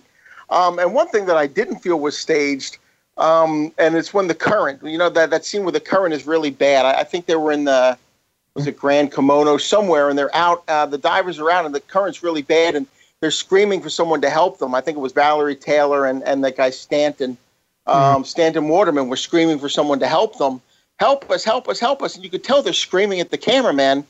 The cameraman is just filming them. Yeah. He's just filming. And when they get on board, I think Stanton Waterman says, "Hey, the next time we're calling for help, if you guys are just standing there filming, we're going to throw you overboard or something like that." You know, I got the feeling that. That was a real situation, and that was like – and one diver even gets swept out to sea. Was that Peter Lake? Yes, and he didn't – if he didn't have that flare, and Peter Lake never found him. Peter Lake is the spitting image of Hooper from Jaws. I felt like they must have modeled Hooper off of this guy. Yeah, I don't think he acts like Hooper, but he definitely looks like Hooper. Yeah, there's no doubt. And then there's a scene where see what it is at the beginning of it, Jay. They're following this whaling expedition out of South Africa, and there are tough scenes to watch because they do actually show the hunting of the whales and the harpooning, and you see the blood, and it's pretty. I mean, there's even a scene where they very very kind of strange where they go by train. They actually the cameras go by train to where they take these whales, and you see Peter Gimble just sort of looking on as they're butchering them. At this sort of location somewhere, I don't know where it was, on land they had taken them somewhere. Yeah. But anyway, the idea was that the whole thing is that the sharks, they keep the whales in the water. They sort of mark the territory where the dead whale is, and they sort of protect it a little bit, and they're going to come back and pick it up later. Well, a lot of times by the time they got back there, the sharks had picked it apart. I mean, half of it is gone. Mm-hmm. Well, they leave this one in the water, and they go down in the cages. There are hundreds of sharks hitting at this thing. And they actually get out of the cage and swim with them. Not really swim with them, but – and you see these sharks coming up and bumping them. Yeah. Because that's what sharks do, to see if they're moving. If not, then they might attack them. Yeah. And then it was – and it's funny because it was Valerie Taylor, the one woman who had that – what was that pole? I don't know if it was electric. I don't know if it had a charge in it. It had a bullet. It had a 20. 20 millimeter round in it, and it was. She was the one hitting the sharks, keeping them away. Yeah, but mostly it wasn't doing. You know, mostly she was just pushing them away. But at one point, she kills one of the sharks. It's crazy. That scene is by far the best scene in the movie. And there's this whole segment where they're using this really trippy audio score, which I can't remember offhand now what it is. I should have. You know what? Let's play a clip of it right here. All right.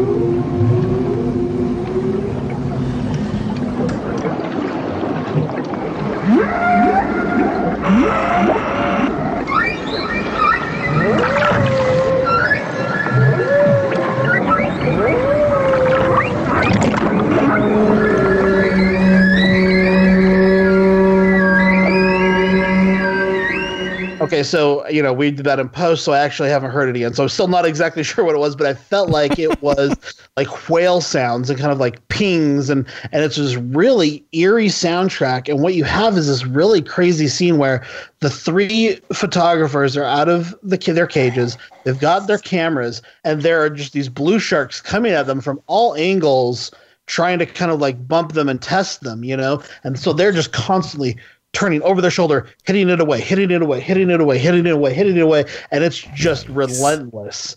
And that's really spooky. Like, that was the first scene in the film where I was like, this is spooky stuff. And it's hard to remember. I mean, the one thing that's really priceless about this film is just it's gorgeous underwater photography shot on film. And so it's easy to forget now in a world where there's so much amazing nature photography, in a world of planet Earth films and, you know, all of those, all of the amazing films, the oceans that Disney's put out and all of those. They're just these incredible visual delights. And this film delivers that a little bit less so, but historically looking back, to have something this incredible that was all shot on film. It's not video. I mean, this is gorgeous photography. It's really cool. So from that stance, it's really cool. Like I said, I think that blue shark scene is the thing that's really scary, that I hadn't really seen anything like that before. And then you know, toward the end, they've got a great scene to kind of wrap up the film. When I say it's dull, I'm talking about the scenes with the characters on the boat, because they do feel staged. There's a little bit of ADR. There's a lot of posturing. There's a lot of, pardon my not quite French, but maybe Portuguese. There are a lot of douchebags in this movie. They're just kind of sitting around, kind of bougie braggarts, and I don't know. That was a real turnoff to me. But I could also see how this could influence The Life Aquatic. So sitting around drinking their champagne on the deck of the boat, like give me a break. But that's amazing. So when Werner Herzog has talked about how he doesn't like adventurers, he doesn't like these type of people who go out and climb mountains, and I never connected with me, because I love Werner Herzog, but I never connected with that, because I thought that, to me, is the height of human experience. These guys who go and do Everest, and there's so many amazing documentaries about humans pushing themselves to the limits. When I saw this, and then thinking about Herzog, he probably came up around the same time as these guys. He's releasing his first films around this time. You think, oh yeah, like these are the types of people he couldn't stand. Now I get it. Clearly, I get exactly saying, yeah. Right. It's amazing. So that's Blue Water, White Death from 1971. And I see here it's rated G. It's a documentary, so it's not technically a horror film, but it sounds like it has some pretty chilling footage. It's some cool footage, you know, and it's a great documentary. And I would say that one scene, maybe even just taken on its own, is a creepy shark scene. I think it's one, and knowing that it is real, that is not staged. It really gets on your nerves. I mean, it's pretty creepy. I almost got the feeling in that scene, Josh, that we were hearing whale cries. That's what it sounds like. It's scored with. And it is quite disturbing, because Valerie at the end does kill one of these sharks, and it seemed unnecessary. It seemed like something they just wanted to do. Like, we've got this round. Let's blast one of these sharks. They did seem like they were in danger. Don't get me wrong. They seemed like they were in severe danger. But they were in the same level of danger, I would say, the whole time. It didn't seem like it escalated at the moment she decided to kill one, you know? Right. So, right. just kind of along with that, another documentary I saw this week is I was looking for quality shark films because I didn't want to review just a crappy shark movie. I wanted to find something good. I saw this documentary on Netflix called Death Beach. And it's a 2012 documentary. It's a very like made for TV kind of documentary with the heavy voiced narrator. It sounds like something that would be on like Discovery or whatever. And it's about one of the most dangerous beaches in the world. It says on IMDb, it says, this documentary examines the gruesome legacy of South Africa's second beach, the site of some of the deadliest, goriest shark attacks in history. So this, yeah, like I was mentioning before, this is one of those cases where they didn't really know why all of these shark attacks were happening, and they were really intense shark attacks where, as I mentioned, most shark attacks, they bite you once and kind of let you go. They don't really kill you. These sharks were like killing and completely eating people, and the people were never found again kind of situation. Like these were intense shark attacks, and you had them from all types of sharks. You had them from tiger sharks, bull sharks, great white sharks. They were all coming to this feeding frenzy at this beach, which was the home of like all the locals came and swam there, and there was a little surf club. And you just think, why do people keep getting in the water here? They kind of, when they interviewed the locals, it almost seemed like, well, this is just what happens. Sometimes one of your friends dies from a shark attack, but this is where we swim, you know. And you want to say, go to a different beach, man. Like, walk, what's wrong? Walk 10 miles up the coast, wow. And you realize, you know. And so what the documentary is it's kind of this, not very deep, but an investigation into why are all these attacks happening at this one particular beach. And there were some theories, and a lot of them are dispelled right off the bat, that has something to do with voodoo and animal sacrifices that the witch doctors are doing there on the beach. It has something to do with, you know, some different local legends that maybe there's a whale buried at the beach. It has something to do with these are intentional deaths, and it dispels those things pretty quickly. But it's interesting to kind of see that. And then ultimately they start to believe that, and as I was saying, Jay, like you never know what the thing is that's going to lead to it. There was a new housing development put up nearby this beach, this new village and city, and all these new homes. But what was happening is all the sewage was now being pumped into this river right next to the beach, and that was going out to the ocean, and all of that sewage was attracting, for the first time, hundreds and hundreds, all these sharks coming to this area. Ooh, why would sewage attract sharks? That's weird. I don't know. I don't want to know why. That's, yeah. I mean, they're eating it, man. They're eating it. But whatever the reason, it's making them more aggressive because it's now a feeding ground, right? And so, anyway, it was crazy. It was really crazy. And they tell the stories of these little children, many of them on this little surf club that were attacked and killed by these bull sharks and just completely gutted. And it was pretty scary story, not a great film. So it's a very low priority rental. Like if you're like me and you're just like cruising Netflix for some shark content, I would check out that film, but not a high priority film, and not a horror movie. So that one's Death Beach. Now, when I looked that up here, I found a 2016 film that says it's a 70-minute horror thriller, supposedly released in January 2016. I know it's different, but it has only 8 ratings, right? But it's got an 8.8 out of 10. So obviously it was like probably the film crew rating it. But the premise on this one is five friends embark on vacation to a luxury resort in Malaysia. But little do they know there's a killer on the loose to pick them off one by one. I wonder if this Death Beach was kind of named after or inspired by your documentary or something. I don't know. Interesting. So you'll have to find out. Let me know. Yeah. Well, what did you guys rate? Just curious. What did you rate Blue Water, White Death from 1971? Probably give that a 7.5. I think it has a high historical significance because of the underwater photography, and that one scene is really great. But I'd seen most of it before, and I really disliked the subjects of the film. So it's knocked down for me for that. All right. And just a quick documentary filmmaker question there, Wolfman. So if the listeners don't know, Wolfman Josh makes documentary films.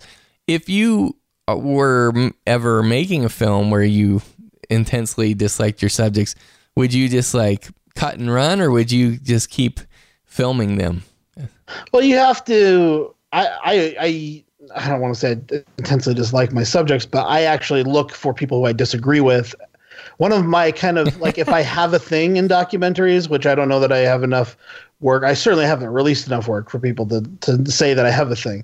But for the projects that I've worked on, I typically look for subjects with whom I disagree, and then I try to empathize with them and understand their point of view, and that the film is like an exploration of kind of people I don't like. So that's kind of my MO, actually. Now I know why you asked me to be in that one documentary. That's why you were in that. Yeah, but then like, you realize that you love me, and that's why you cut my footage, and it ended up on the floor. Too much. Yeah, let's go with that. That's what happened. Okay, fair enough. What about you, Dr. Shock? What do you say about Blue Water, White Death? I actually liked it a little bit more. I'd give it an 8.5 because I did think it was interesting. The characters were a little pompous and a little overbearing at times, especially a couple of them specifically. But I did, and I could tell that it wasn't a straight up, that it was definitely, some of it was staged, which actually puts it in line with a Werner Herzog documentary. I mean, he got me once with I can't remember what, Guess Waldo, Death for Five Voices. And where I was reading an interview with him where he said that movie was completely staged. It was all made up. There was a Gesualdo and he did kill his wife. Other than that, the rest of the movie was staged. Two things on that. One, he's completely upfront about it, which these guys are not. Yes, he is. And two, he doesn't. No, you're right. Like, he pulls it off. Like this, it's obvious that it's like you're seeing through the veneer and you're not supposed to. I think that's one of the best things about Herzog. Is his dramas have a documentary feel, and his documentaries are very dramatic. Mm-hmm. Yeah. So you never are quite sure. You look at something like Gary Wrath the God, that could be a documentary. Yeah. I think that's one of the best things about Herzog is he blurs that line where you don't know, and I think that, obviously in Fitzcarraldo, pulling that ship over a mountain, that's just insane. You're singing my song. Don't get me started on those movies right now. I just love talking about Josh and I think Josh and I have probably talked about Fitzcarraldo on probably 17 different podcast episodes. Right? I mean, we love talking about that. So who was in Dr. Shark? One more thing. So 8.5, do you own this? Would you tell people to buy it or is it rental? One of the things that piqued my interest was it was a documentary from 1971, which was very early, before Jaws. And that's what made me really want to see it. And I actually found it online for under $10. So I picked up the DVD. And that's why I was I covered it for the blog.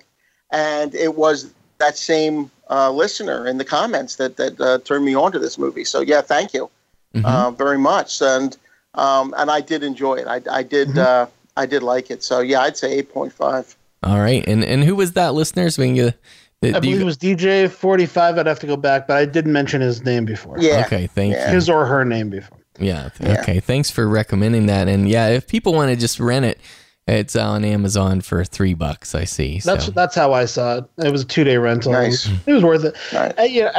As a documentarian, and a cinephile, I do kind of feel like I should probably buy it just for its historical significance. But I'm not sure, other than that one scene, that I'd watch it again. So that's right. Big problem. Understandable.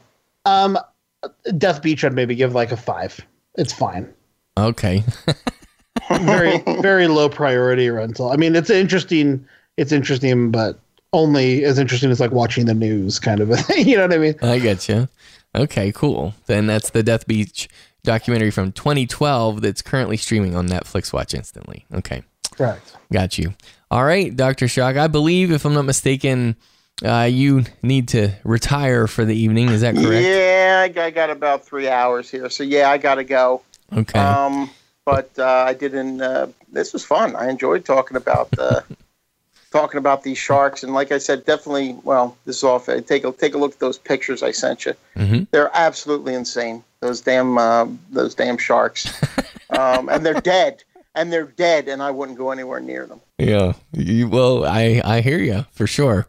Well, why don't you tell the listeners, Dr. Shock, where they can catch up with you and enjoy more of your work? Absolutely. You could. Come over to the blog, dvdinfatuation.com.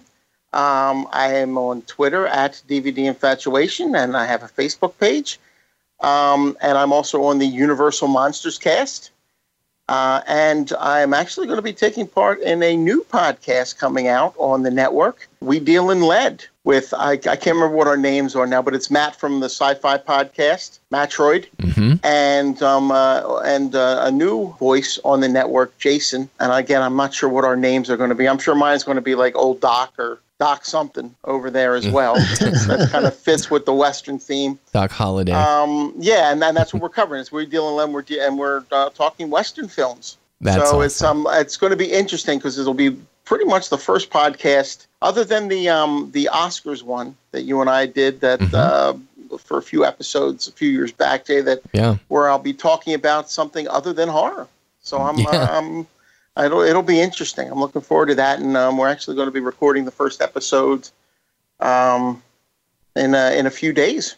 Oh, I can't wait to hear it. I love that idea and that concept. So that'll be great. We Deal in Lead is the name of it. It's a Western podcast. Yep. Stay tuned on Movie Podcast Network for more of that. Can I tell you one quick story, Dave? I'm sorry. I know. Yeah, sure. Go ahead. When you were talking about the sharks eating from that whale, I found a really funny, I don't know if it's funny, story when I was like Googling shark stuff this week about a guy who was nominated for a Darwin Award in 2014. The title of this article is "Man Immediately Regrets Jumping Onto a Dead Whale Being Eaten by Great White Sharks." I can see that.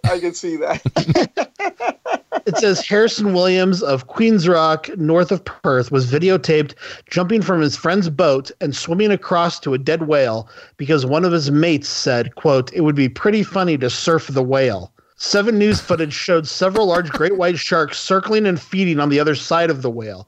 The 26-year-old said he knew that they were busy chomping on the whale, but told 7 News he knew it was a stupid thing to do once he was on top of the whale.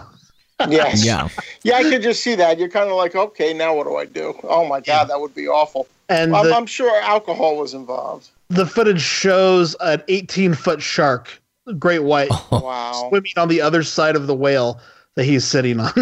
Oh my goodness. Crazy. Yeah. Well, there's, I don't know if people would consider it a spoiler, but there's a fairly recent shark movie that has a very similar type of scenario in it. That's true. Mm-hmm. That's true. Interesting. Yeah. All right. What about these Jaws socks then? We have a little contest giveaway, right? Yeah. I had picked these socks up actually at the beach. I got them in the Boardwalk Mall in Wildwood, New Jersey on the obviously the Boardwalk.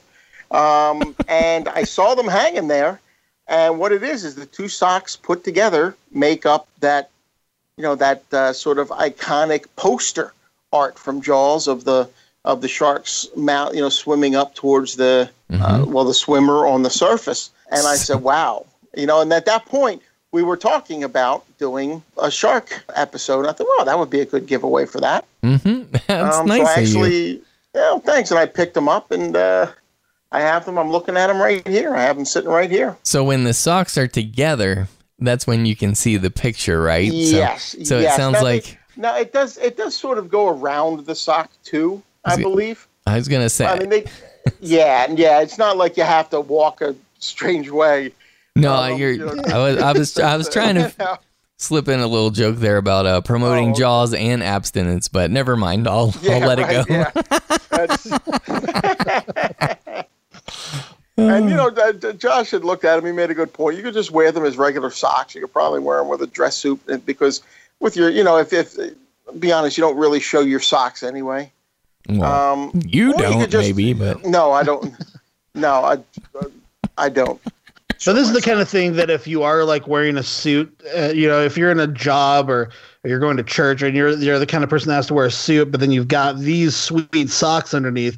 If someone does catch a glimpse of them, they're going to know, oh, that guy's cool. Indeed. Well done.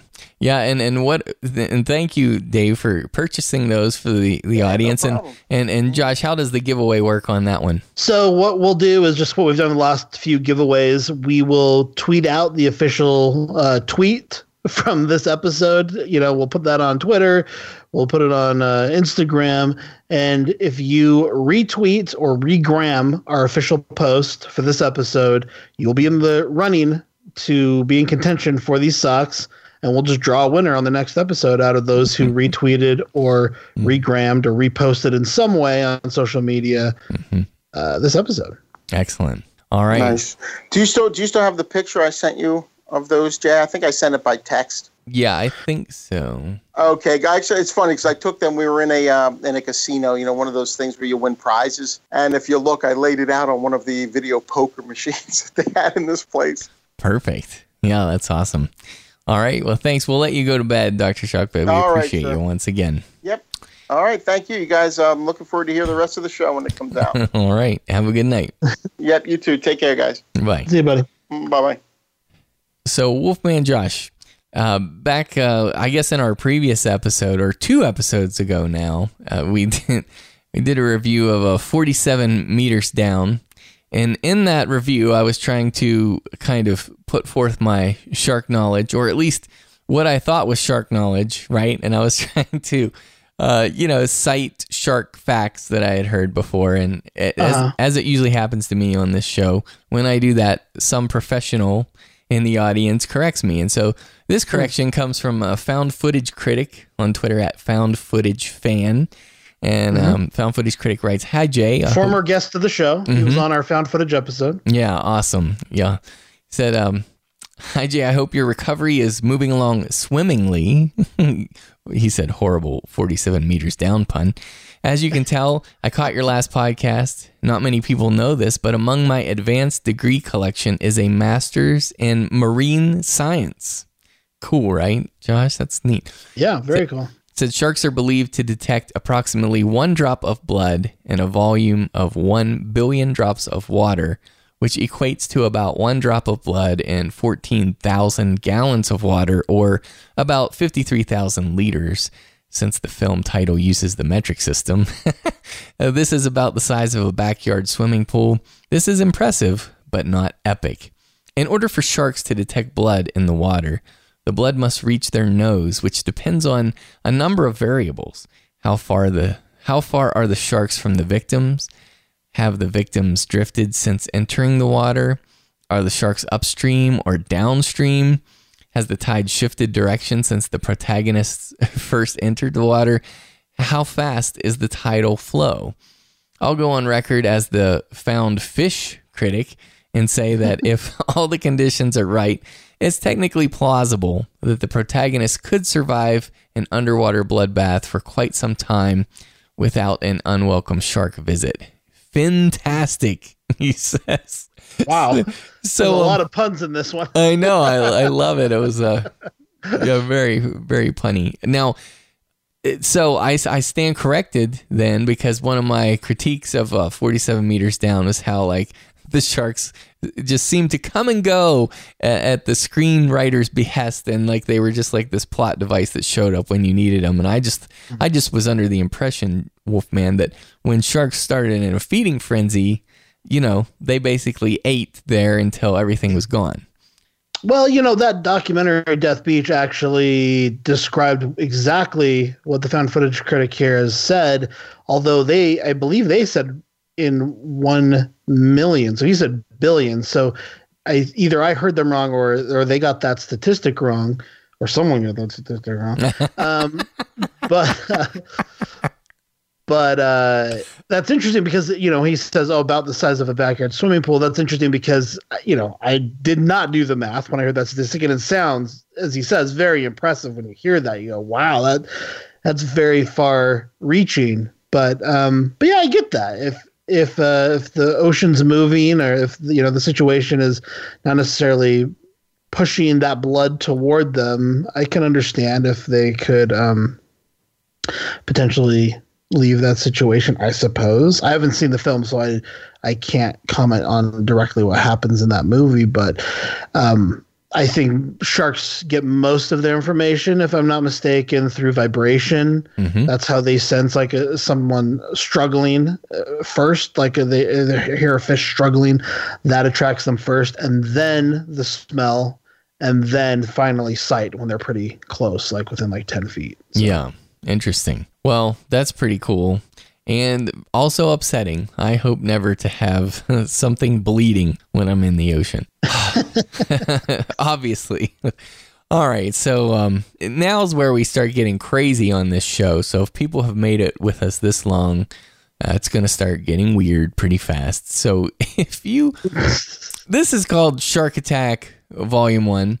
And if you're a fan of the Internet Movie Database, as I am, Josh, are you one of those people who loves it or hates it? Like some people... It hates. You hate it, okay. Well, yeah. Side note, why is that? Just curious. Well, it's a love-hate relationship. You have to use it because it's the most... thorough thing that exists, but it's frustrating because there's a lot of misinformation. That's true. I'm glad, as we mentioned on our first, special features episode for our patrons, they just recently took down the comments, which was excellent. That really actually improves my experience quite a bit because I hated those message boards that they had going there. I mean, just vile. But now that those are gone, it's a little more pleasant. But yeah, it's a mixed bag, I guess. There are a few new people trying to kind of jockey for that position. One of them that people are using a lot more now is Letterboxd. Mm-hmm. Of course, it does not have the same depth and breadth as IMDb. And then also you have Variety Insight, which is the new thing. But it's so much more expensive. Variety Insight is like thousands and thousands of dollars to have access to, as opposed to like my IMDb Pro account or even regular IMDb, which is free. So, mm-hmm. Yeah, I see. Well, I guess, I mean, our friend Dino always wants me to use Letterboxd. I mean, a lot of people do, but I have this sentimental attachment to IMDb, as Joel calls it. But right. Anyway, if you type in. So leading into the next film review here, if you type in the words Shark Attack, right, it brings up a list of films, a little drop down, a number of films. And a lot of these sound very crazy. So, for example, let me just read down through Three-Headed Shark Attack from 2015. You've got Attack of the Jurassic Shark. Get it? Ooh. Jurassic Shark from 2012. Ooh.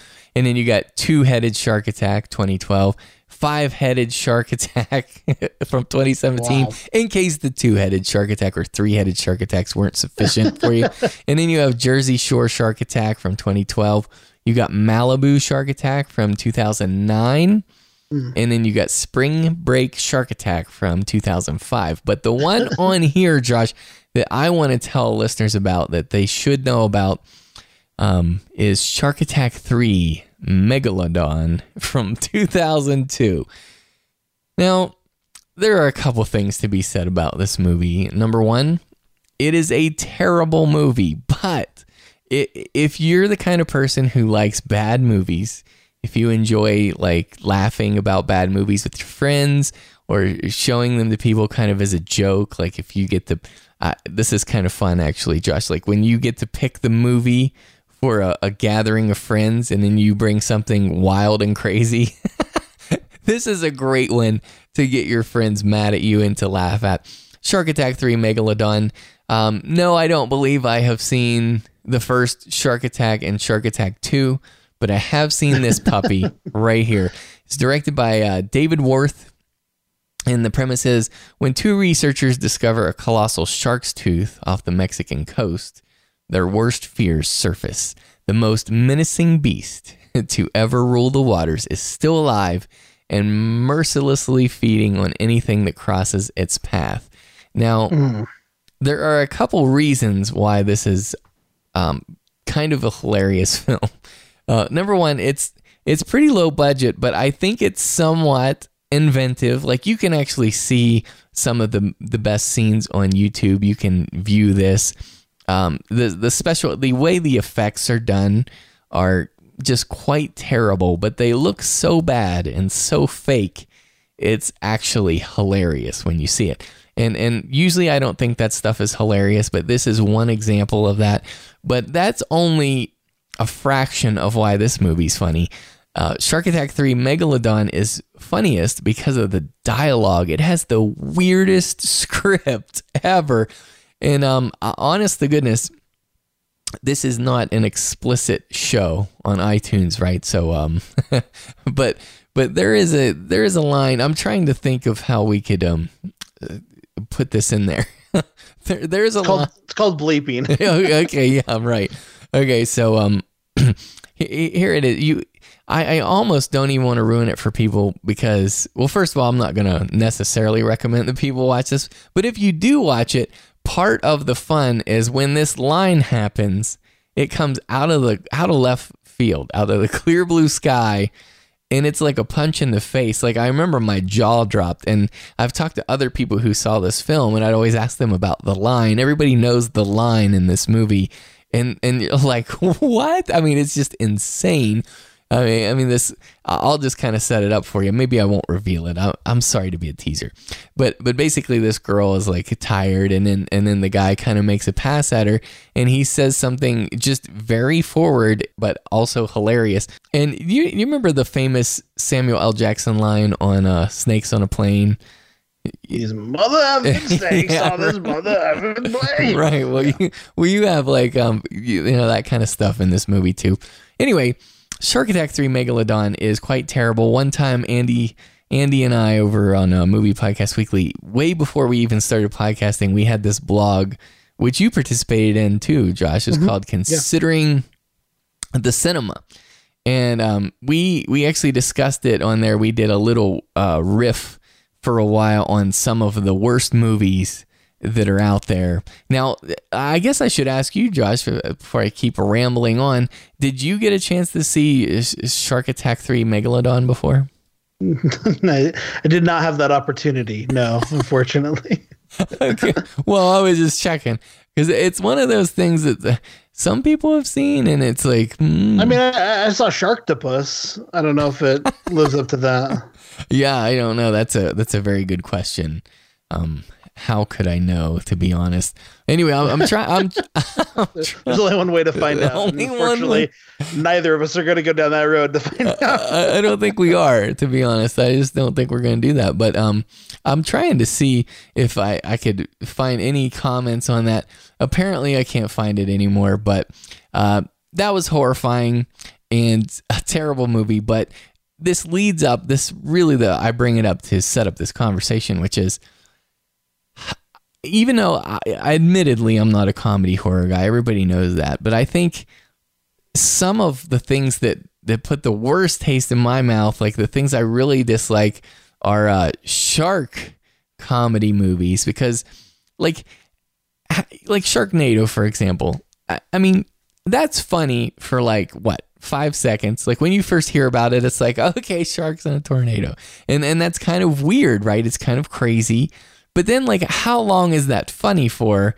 And so the reason I think I have a problem with it is I think sharks are so inherently scary. It's this primal fear that I have, and I would guess that most people have. And so it almost, like, taints it or ruins it that you try to make this primal killing machine that is only designed to kill and eat. Yeah. Like, and then they take it and kind of make it this silly thing. So what are your thoughts about that?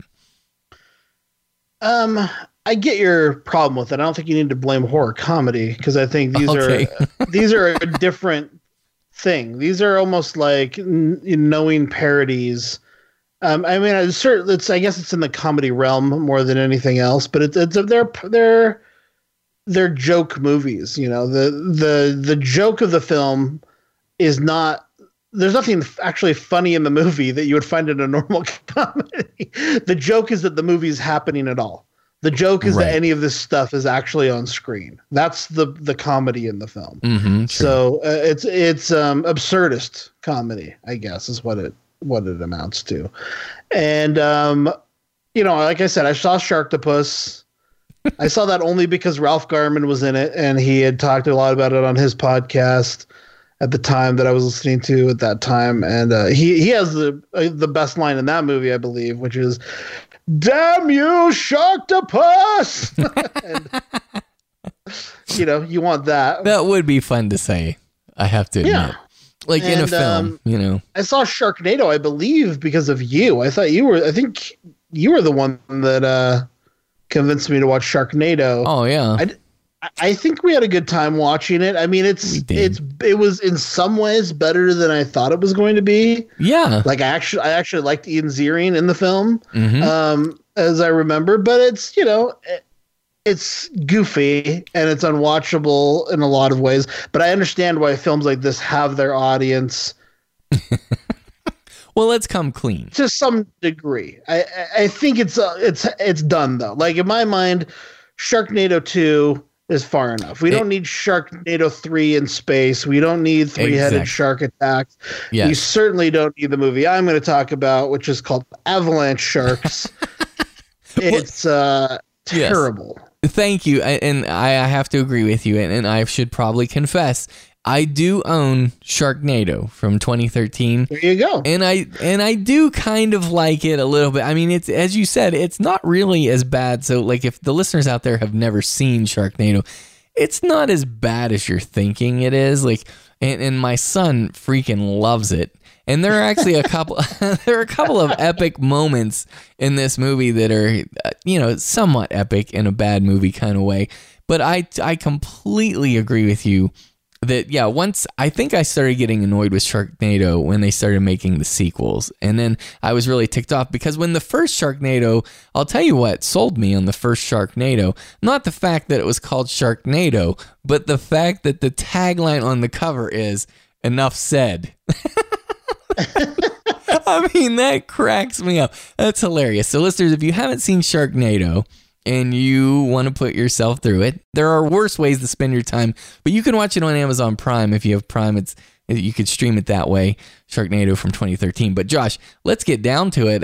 You know, I actually just remembered one of the producers of Sharknado is a listener to the show. So maybe we should put the call out. I'm forgetting which one it was, but if you're listening now, please let us know kind of what your thought process is. You know, I think there are people who just like these absurdist movies. There's the Bigfoot versus zombies and all this stuff. You know, it's just Nazi zombies even, I think. But, you know, it's the same reason. You know, I think the one that we all liked was Dead Snow. Yes. And that's kind of a prime example of when this absurdity is done well. I think it's just unfortunately usually done poorly.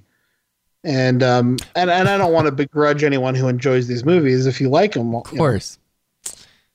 Yeah, of course. I could see that. Sure. But like, yeah. And the other thing is you can't blame them too much. 'Cause number one, this is a TV movie, and who's going to give you several $1,000,000 to make a film called Sharknado, right? You're not going to get a huge amount of money to make something like this, but yeah, so I'm with you. I don't even think they want a lot of money to make that movie, because that's not the point, is that it's bad. That's kind of the whole thing. So. Right. Yeah, it's intentional for sure. Okay, so you've got me very intrigued, though, with this Avalanche Sharks thing. But before you move into that, I think, like, I've rated Shark Attack 3 before, Megalodon. I'll just say, I mean, that thing's like a 2 out of 10. I mean, it's an avoid, but if you want to watch something hilariously bad, it is so bad it's funny. So I'll say that much. But okay, Josh, tell us about Avalanche Sharks.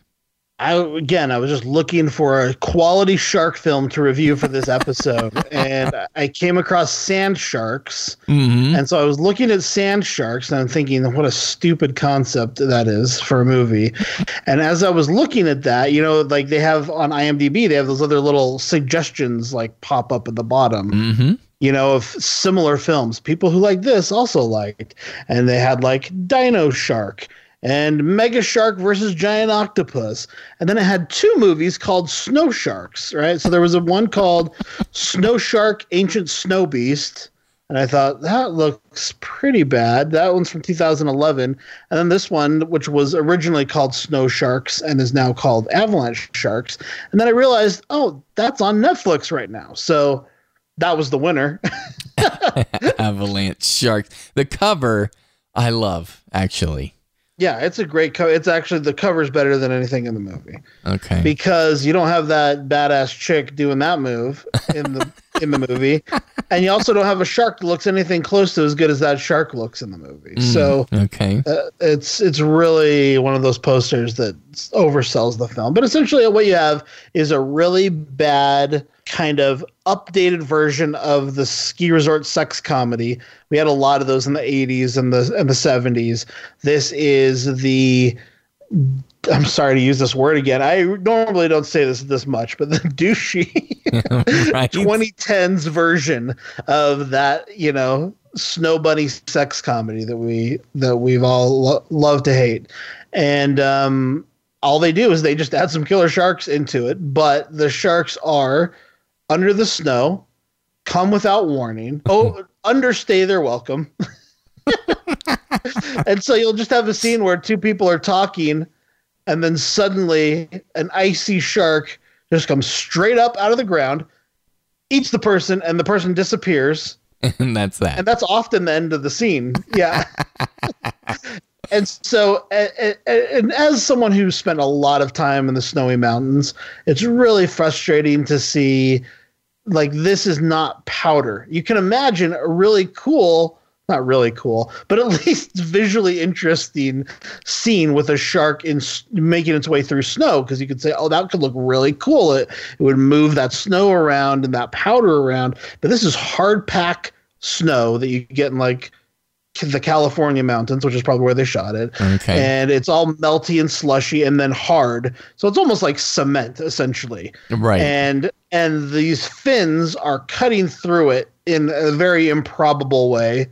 When we do get the fin, which is rare, because like I said, usually you just come straight up from under the ground.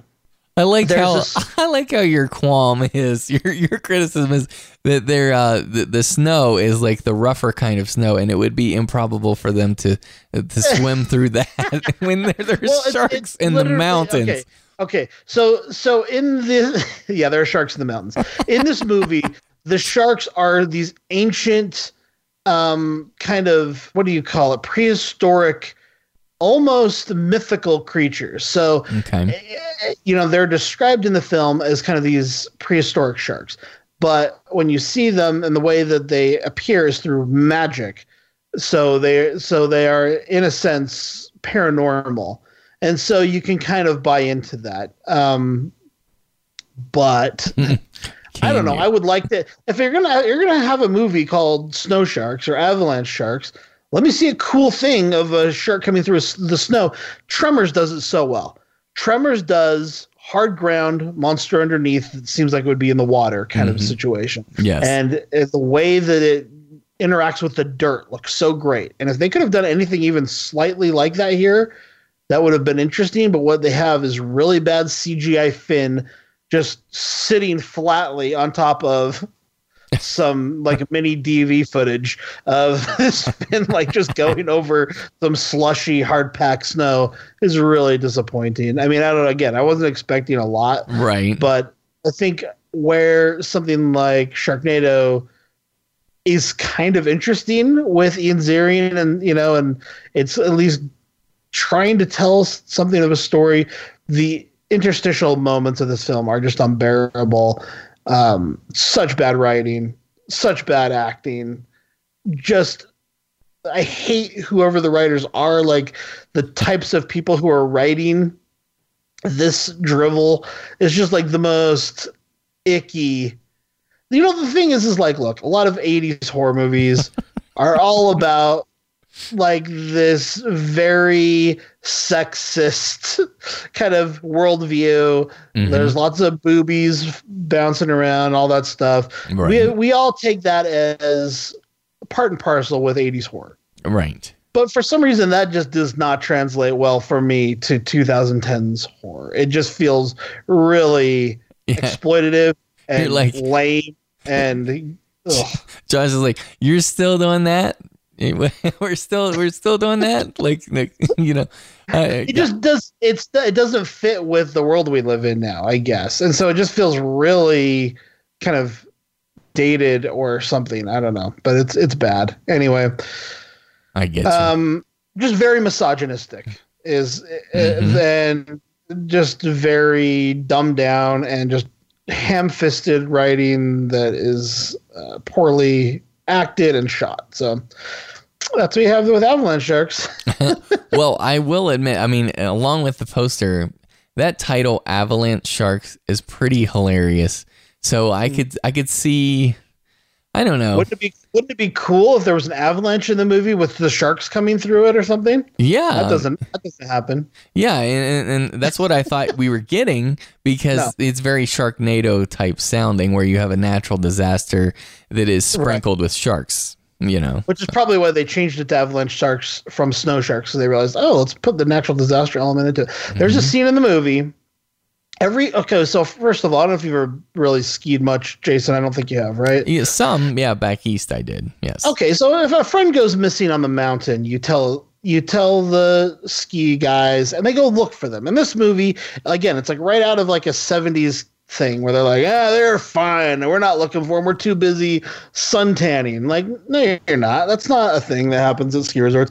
But then also the friends, rather than skied through the mountains looking for their friends, they walk and they're they walk around looking for their friend at the ski resort through the mountain. That sounds smart. It's so dumb. It just doesn't make any sense. It would never happen. And there's a scene where, so the people who are being dispatched in really stupid ways, but it keeps returning to these girls in a hot tub. There's these bikini girls in the hot tub, and it comes back to them every 10 minutes or so, just so you remember that they're there.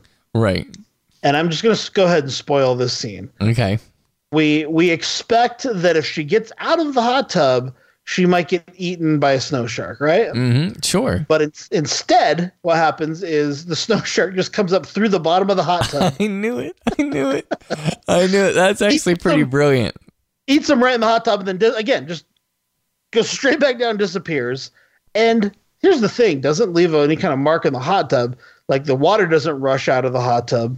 Like, I don't know. There are ghost sharks potentially, but I just don't get what's happening. Yeah, you would think it would burst a hole through the bottom in order to come up through. Yeah, the water would run out, but clearly there wasn't the budget for that. They just had, it literally looks like the CGI version of someone drew a line drawing shark, comes straight out of the ground, a fake blood splatter, and then goes straight back down.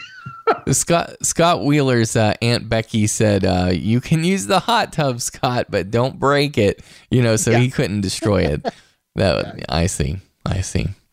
Wow. Avalanche Sharks. So on IMDb, like out of about 1,500 voters, it's got a 2.3 out of 10. What do you rate it, Josh? Oh, I go under that. I would like, so sometimes when there's a movie that I kind of like, I either want to maintain its score or bump it up just a little bit. So I'll like, if I'm voting on an IMDb or a Netflix, I might just give them, they've got 2.5 stars. I might give them 3 stars to help them up there a little bit. Mm-hmm. If I was voting for this one on IMDb, which I will not do because I don't want it showing up on my history, I would vote down and give it the 2-star rating. So I'm going to give this one a 2 out of 10. Ooh. Okay. I'm going to say it's strong avoid. And actually, I don't know why I'm giving it a 2 out of 10. You can actually talk to me into that. Let me retract that. I'm giving this a 0. And I'm saying avoid it. Oh, wow. So nothing redeeming at all then. Okay. I will not be searching out Scott Wheeler's film MILF from 2010. Yeah, right. Well, I must admit, since you said that, I have to be really honest. I was looking at his filmography, and there is a film called Sinkhole from 2013. That kind of sounds like it's up my alley. It's got a really low rating, but Josh, it says a group of teenagers get trapped in a sinkhole and have to fight for their lives. It shows this school bus kind of down in this hole. And, well, let me be honest as well. I'm looking at the poster for his film Attack of the Killer Donuts.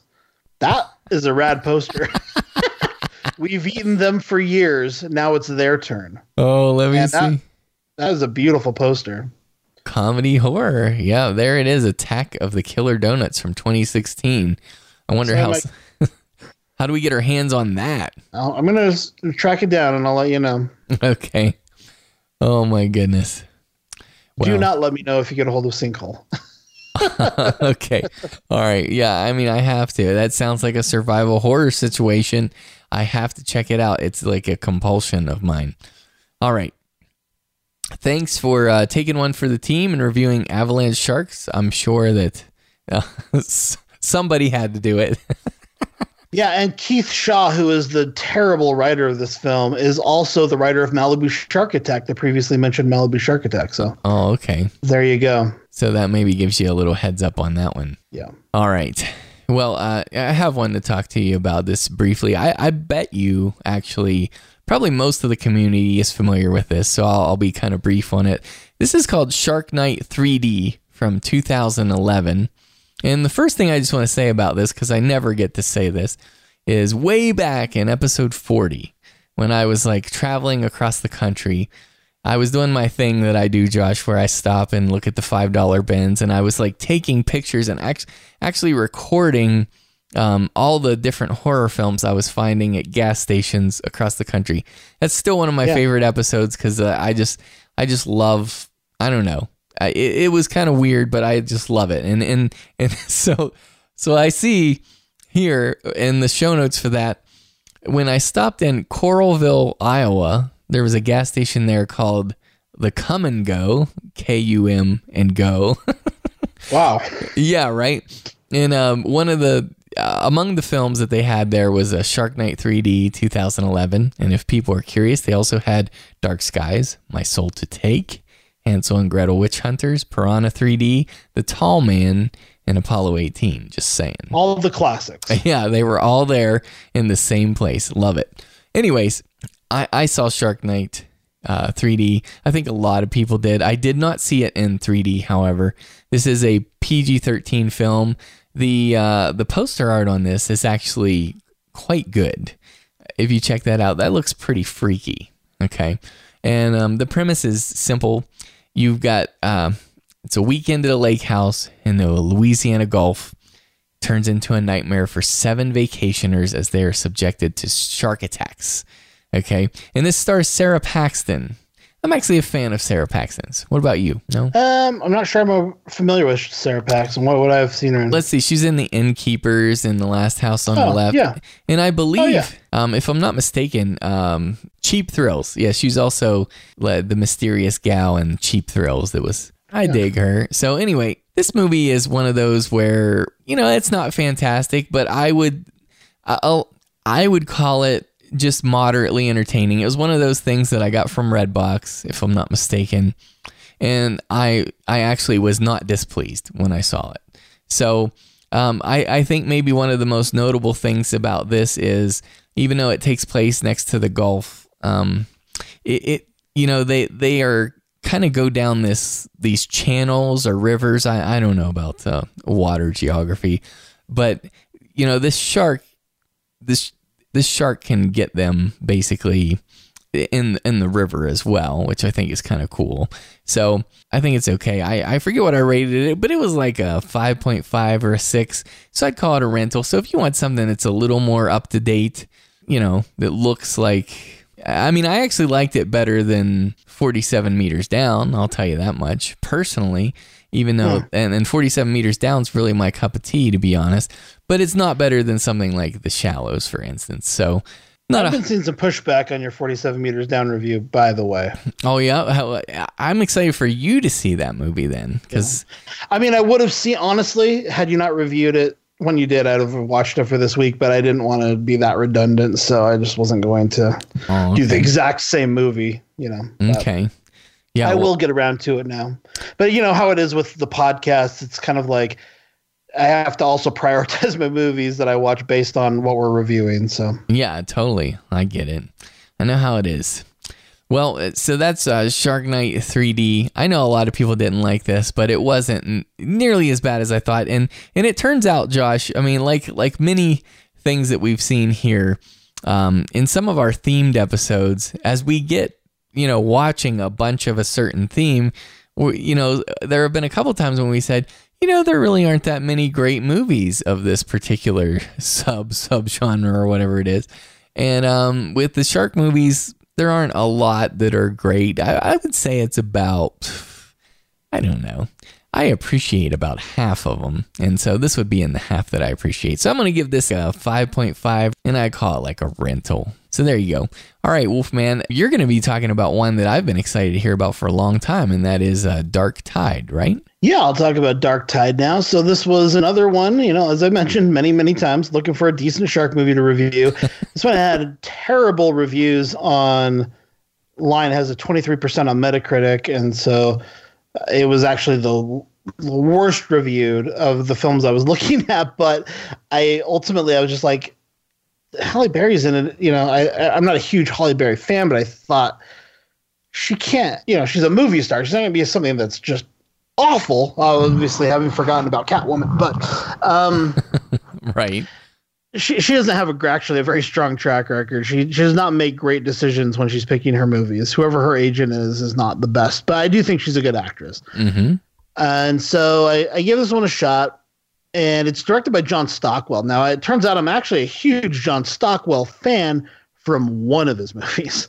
Okay. I am a major, major fan of Blue Crush, and that's probably not cool to admit because it's kind of like a chick flicky surfer movie, but it's actually one of the best surfer movies. Like it's a top 10 for sure, maybe a top 5 fictional movies about surfing. So I really appreciate that movie. He did Into the Blue a few years later, which was not good. But two beautiful people in that film with they're not my type. And they're not your type. Okay. No. Fair enough. And then he did Turistas, which I actually quite like Turistas. So I thought between Turistas and Blue Crush, you know, this might be good. You know, if it is a horror movie, you know, I like Turistas. This could be good. He knows his underwater work, even in Into the Blue. It's not a well written or acted film, but it looks beautiful. Mm-hmm.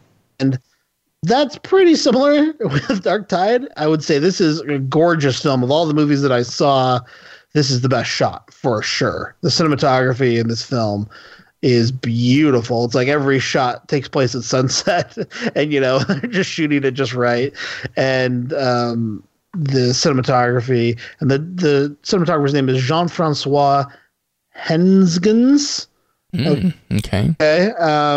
And anyway, he does an incredible job. I don't know him by name, but I was very impressed with him. I'd love to see any of his other work. He just did a magnificent job. The story here is that Halle Berry and Oliver Martinez are an estranged couple. They are still married but have been separated. And Oliver Martinez is an underwater photographer, filmmaker, and Halle Berry is the shark whisperer, essentially. She swims with sharks, and he is trying to make a film about her. And he is trying to kind of make a film about her being the first person to really swim with great white sharks and be fine. And so that's how the film begins. There's a terrible accident and kind of classic horror movie tradition. It ends with it begins with a kill. Mm-hmm. And then we cut to the future where they have now, as I said, been separated for a while. And he brings to her a wealthy client who wants to go out and swim with these sharks. He's been showing this footage of her around kind of against her will. She has completely left the shark world, is now giving like seal and dolphin tours. And, she, you know, and he wants her to just go on one last trip kind of a thing. No, but he says, you know, I want you to take this rich guy out. He's willing to pay $100,000 and fix up your boat, and you need it. You're not making any money on your tours anymore. So he convinces her to take this guy out on the water against her better judgment. Right. And she is going to decide in the moment whether or not she's going to allow him to get out of the cage or not. She's basically saying, you're agreeing to come without guarantee that you're getting out of the cage. And Oliver Martinez says, don't worry. Let's just get her out on the water. I'll talk her into it. You know? Oh, of course. Of course. I could see nothing going wrong in that situation, right? So the film, you know, she takes him around to a couple of low action spots, let's say, and they don't really see what they're going for. Eventually, they do kind of see some sharks, but it's not what he wants to see, and he's kind of like, hey, I want to take this up a notch. And meanwhile, she is just disintegrating emotionally. She's having a really rough time dealing with her husband, almost like her ex-husband, but they are, as I said, still married, but they are at each other's throats on this boat. And the man who has rented the boat is also brought his son with him, and they're at each other's throats. And so there's a lot of high tensions between the people on this 3-hour tour. And and eventually, it's kind of a weird thing. Like, she's like, "You want to see some sharks? I'll take you to see some sharks." And it's kind of like, it's kind of one of those things where you're like, you know what? Even if I were him, I'd be like, "We're good. Never mind." I don't. And everyone's yelling at him. Like, his son's yelling at him, "Get in the water. Get in the water without a cage. Come on. I thought you're so tough." And it's kind of like, it seems like everyone on the boat wants me dead. I don't think I'm going to get in the water. Like, let's all calm down, and then maybe we'll talk about getting in the water. But I don't think you ever want to climb into shark-infested waters when everyone on the boat's screaming at you, essentially daring you. Right. Take your life by getting in water with sharks. I agree. Yeah, that sounds ill-advised. Anyway, it doesn't go well. You don't say. But it's not a bad movie. I think one of my problems with it is that a couple of the shark attacks take place at night, and those night shots, is as much as I complimented the photography, it is pitch black. Like, you cannot see anything. I hate that. It was like the screen was almost pure black for like 10 minutes. Of the first, it was kind of a slasher kill, because it's like a shark attack that doesn't have anything to do with any of our characters, but they just stick it in there to kind of like give us that that death scene, set the tone. Yeah. And but literally, you can't see it. There's an African gentleman in a black diving suit at night in dark water. Like, you can't see anything, and there are no lights. Okay. There's no moon. It's like a moonless night. Like, it's like, what am I looking at right now? All I see is darkness. I see nothing.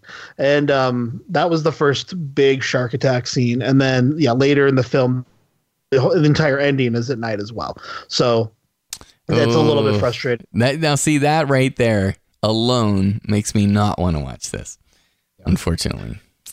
But it was not terrible, and it was really the script that was the worst. But again, following up Avalanche Sharks. Right.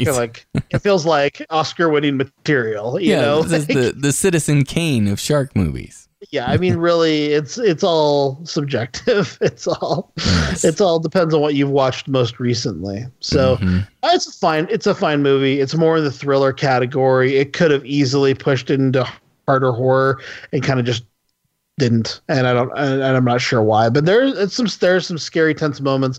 Beautiful photography. It's got some really cool moments. I mentioned this very early in the show, but I love the moment where she's swimming with the seals. It's a really awesome scene. It just looks great. I mean, it just looks incredible. It's like nothing I'd really seen before. So I typically like John Stockwell, but I have not seen the majority of his movies. So at this point, the scales are starting to tip the other direction. But I would give Dark Tide I'm between 5 and 6. So I'm going to go 5.5. Okay. It's called a low priority rental. It is streaming for free on Netflix if you have that service. So there are worse shark movies you can watch on Netflix right now. Every other one I've talked about that's streaming on Netflix is worse than this one. So there you go. Okay, that's Dark Tide from 2012. Josh says it's a 5.5 and a low priority rental. Okay, and I'm just curious, so you did catch up with The Shallows, right? I did want to hear at least your thoughts on that a little bit, if you don't mind. Yeah, I did watch it, and I was going to feature review it, but again, it's like we've done it so much that I wanted to give our listeners something fresh. So I had seen it before to make my year-end list. It didn't make my list, but I wanted to see it before I made my list, and I rewatched it for this episode, but avoiding kind of doing a feature review. To give you my take on it, I thought it was good. And I think it had the problem of what we have talked about during our Jaws discussion of it's just one facet or maybe even two facets of the shark experience. But when Jaws exists, then it just feels not much happens. You think like it's everything that's done is done pretty well. But you feel in a lot of these shark movies like they're just stretching for time because there aren't too many scenarios that can play out, and they only have a couple that they're going to go for. And so a lot of the rest of that time is stretching. Now, the side effect of that is something I actually appreciate quite a great deal, is that these movies have more tension than a lot of modern horror films because they are stretching so much. So I actually quite enjoy that about these films. But like a film like Dark Tide, it's not stretching out. It feels stretched out, but there's no tension built during that. It's just that took a very long time to get to 38 minutes when something happens. You know what I mean? Whereas with The Shallows, I feel like it does actually do a great job of building tension. I just feel like it's a little bit slight. Like it feels like it needs another element to me, because I think what happens is just not quite enough to hang your hat on, in my opinion. I mean, I like it. I like everything that's on there. I think her performance is good. Mm-hmm. I think it's in a gorgeous location. I like the backstory of her character, why she's there. I like the kind of twist that you alluded to that is the thing that's driving the action in the film. Yes. Mm-hmm. All of that's great. I don't like the way the shark looks. It looks a little CGI to me. That's a big detractor for me. Yeah. It's a big detractor, especially when you have so little going on in the film. Like you have very few things to get right. Like get that right. And I just did feel like it didn't have enough happening for my taste, but I liked it. I would buy this actually. Mm-hmm. I would call The Shallows a 7.5. Okay. And I would say it's worth picking up the DVD if you find it on a good deal. Yeah. In terms of like modern shark fare, I mean, I think it's one of the better films. It might be in the top 10 shark movies, frankly. Yeah, honestly, that's true. But I was surprised that, because when I first saw it, I loved it. And then when I gave it a second watch, because I saw it twice, the second time was like, a lot had been taken away. I lost a lot on the second viewing. Hold on, Jay, because I did go back to your and Dave's ratings when I was preparing for this episode, and I did notice that your second viewing was on someone else's screen on an airplane. So it wasn't even your screen. You're watching the lady in front of you's screen on an airplane. So obviously without sound. And so I don't know if that counts. Okay, that's true. But let me just say, I mean, how bored are you on an airplane, right? Pretty bored. And so like if the lovely and beautiful entertainment of The Shallows, which is a gorgeous looking film, like I was just like very, ho-hum about it the second time. And I was shocked because I remember how much fun I had the first time. Maybe you can't say your ho-hum about a movie that you're watching from 10 feet away on a 3-inch screen without audio. I was like 5 feet away, and it was on a laptop, I'll have you know. And I had seen the film once. It's not like it was my initial viewing, and I was rating it on that, but I was like... I'm going to just say, I'm saying from my point of view, that does not count as a second viewing. That's all. Okay, well, fair enough. Okay, you don't have to call it a second viewing, but I will say... Judging from that, I probably won't be seeing The Shallows for quite a long time, even though I loved it the first time. I hear you. But like it is one that I would show other people if they wanted to see a good shark movie they hadn't seen. As we've talked about this episode, there aren't a lot of great ones. And so if someone's like, what's a good shark movie out there? This is one of the ones on my list now. Yeah. I mean, Dark Tide is one of the ones on my list, and I didn't even like it. And it's a 5.5. You know what I mean? Yeah. So, it's lack of options in some degree. I mean, it's like, And the thing is, there are just maybe the listeners are yelling at this point, but like there are other shark movies, which we do appreciate that. Well, I'm telling them this, that we're not covering on this episode. And so we're going to save them for future volumes of this. So that, it's not like we're like, oh, this is it. And not all these are great, so. No, I saw. Yeah, it was one of those that people seem to like a lot was The Reef. And Dave had already reviewed it on the show in the past, and you had name dropped it and kind of mini reviewed it during our Australian episode. So again, just because it had been done so much, I decided to not feature that on this episode. So I haven't seen The Reef yet, but I am looking forward to watching it. I'll probably watch it for the next year's Shark Attack episodes. So. Yeah, and see, that's one I really love. But honestly, I think a lot of people, and I won't say much about it now, I'll save it. I think a lot of people will be bored with that, but I actually really love The Reef. 2010. All right, well, let's move into the final review of the night then. Wolfman Josh's feature review of Open Water. Other people go on vacations and spend their days just laying around. They have a story we're going to be telling for the rest of our lives.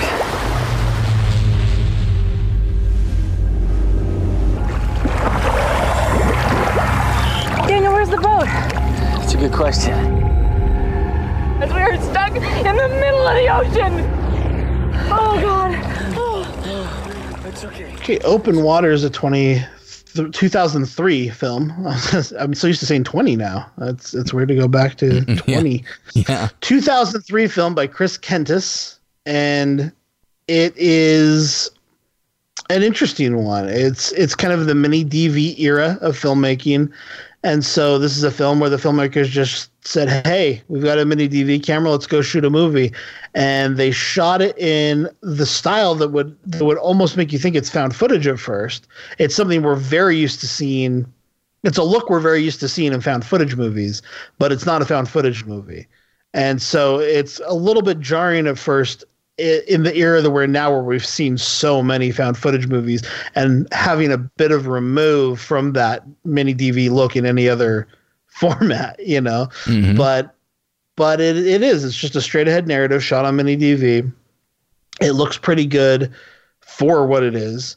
It's a story of, apparently based on true events or inspired by true events, of two scuba divers who are on vacation, and they go on a shark dive, and then their tour boat takes off and leaves them in the water. And so they're kind of just stranded out in the middle of nowhere. And much of the movie is just the two main actors just floating there, mm-hmm, talking, and that's played by Blanchard Ryan and Daniel Travis. And they just float in the water for much of the film. And this is one of those films that got surprisingly good reviews when it came out. And then it got a huge amount of backlash because a lot of people who probably wouldn't normally go see a movie like this went and saw it. It got a wide, because it got the surprise kind of wide release and high critical praise. And then everyone was like, what? That sucked. And so it was kind of almost like, I liken it to Paranormal Activity. Mm-hmm. Was a very similar, where the level of acting is not quite at the level you would expect. The level of cinematography is not quite at the level of you would expect for a film that's getting such wide distribution and advertising and marketing and everything. But it's good. And it's like Paranormal Activity, it succeeds despite those drawbacks, because it just feels real. You know, there's not amazing writing here necessarily. There's not amazing cinematography here necessarily. There are a few cool shots, but it's not pretty to look at for the most part. Well, but I don't think the actors are spectacular either, but they're good enough. All of those elements are good enough that the realism that you're thrown into really works. Well, on those two fronts though, like, so, you know, you have two divers in the water and we see their heads sticking out. I don't think there's like a ton that can be done with cinematography that wouldn't take away from making it look documentary style. You know what I mean? If they got really flashy and fancy with the camera and went underwater, and I mean, because part of the reason this film works is because you're not seeing underwater, just like them. You don't know what's under there. And right. And so, I mean, that's one thing. And then the dialogue, I thought, had a realism to it, because if you were just stuck in this situation, you would have a pretty single-minded focus, and your conversations wouldn't be all that illuminating. You know what I mean? So I felt like all that lended to the film. Yeah, I will mention to people, if you haven't seen this before and you decide to check it out for the first time, the acting at the beginning is way worse than it gets eventually. Like the first few scenes, you're just like, oh no. Yes, correct. This is going to be bad. And I wouldn't say it gets a lot better, but it gets watchable, and it's not really watchable at first. It's just kind of like, holy cow, what am I seeing? Yeah, the opening's then eventually rough. You're like, you ease into it, and it gets better. The actors get a bit better, and again, just the realism of that situation gets better as it goes. The cinematography, look, I think you could. I think, you know, we know that classic shot from the beginning of Jaws where the girl's in the water and the camera's coming up under her legs. It's so simple, but so effective, you know, and I think you could class this up a lot just by having a better camera and a real cinematographer and a few other options for, you know, boats and underwater housing and things that could make this much more effective. But I think it's fine as it is, and it is what it is. And like Blair Witch Project, I think that's another film to compare this to, although I think Blair Witch Project is better and works a lot better on its own terms than this does. It spawns essentially a franchise from a movie that no one would ever anticipate would do such a thing. You know, like it really is very similar to Blair Witch in the sense that it's this lo-fi presentation, and it's really just people talking and having real conversations and relationships breaking down and building back up, and, you know, real human interaction, and then tragedy or horror.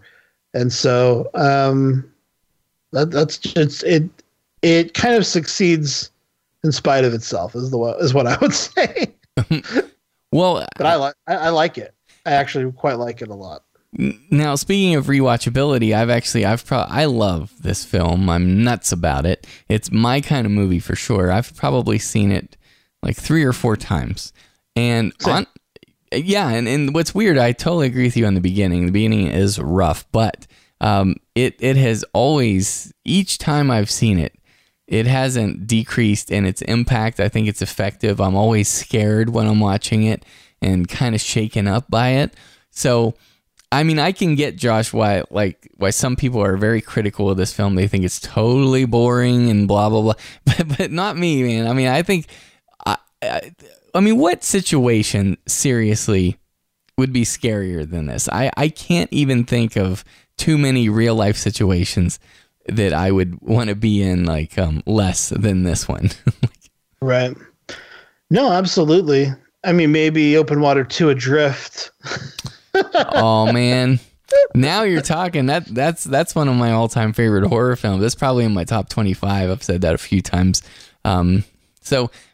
you know, not as much of a shark movie, though, as this one. So, right. You know, I will say what I love about the sequels to Open Water, which we know about Adrift and what we're learning about Cage Dive, is that these were both films that were made outside the Open Water franchise, but just in a kind of a similar style and were close enough that the producers were like, hey, let's buy that up and rebrand it as an Open Water movie. And so actually Adrift and Cage Dive, neither of those were initially conceived as sequels or to be part of the Open Water franchise. They were just acquired and then repackaged, which I think is brilliant. And I think it speaks to kind of the simplicity and effectiveness of what these films do. You know, it's just about people in terrible situations. And, you know, I was talking to my wife earlier this week because we were talking about screenwriting, and she's like, man, is writing like the most important element? She was kind of coming to that realization for herself, you know, and I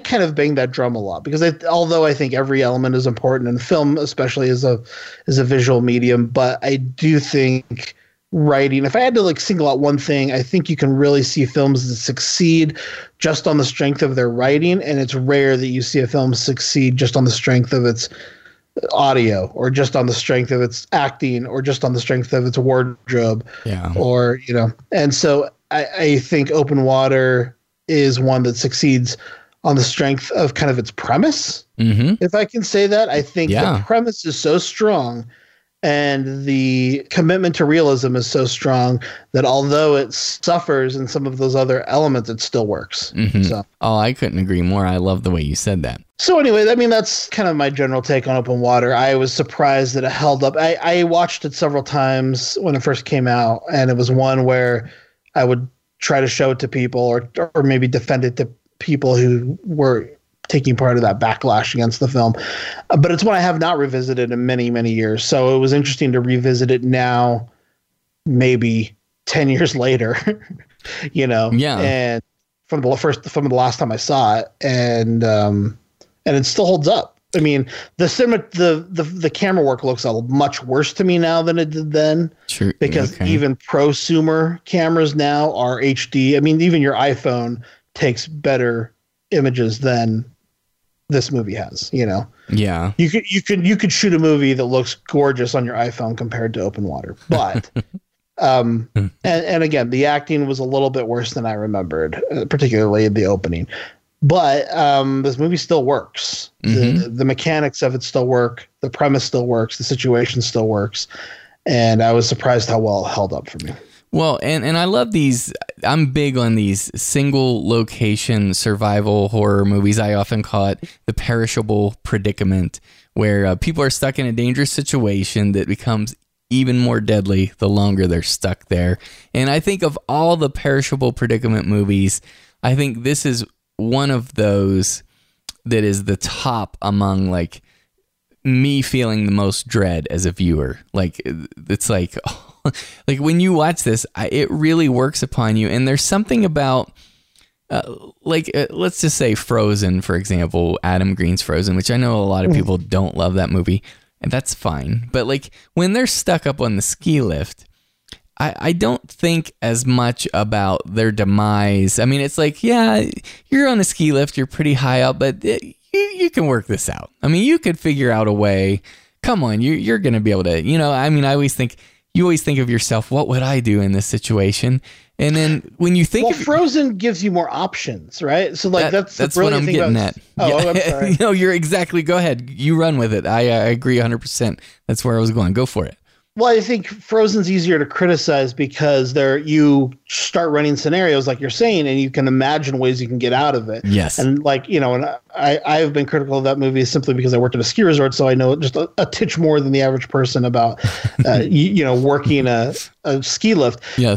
But I like that movie as well. We both like the movie. Mm-hmm. Open Water, though, puts you in a position where there's really nothing to do. Like, there's nothing you can do. Yes. And you can't criticize his characters because what in the world are you supposed to do? There's no way out of this. Exactly. And that's why I think it's so powerful. The dread and the doom in this is just overwhelming because when you're in this, like, first of all, I always really relate to the characters. I put myself in their position, and I do. I have this weird emotional experience where I connect with the characters.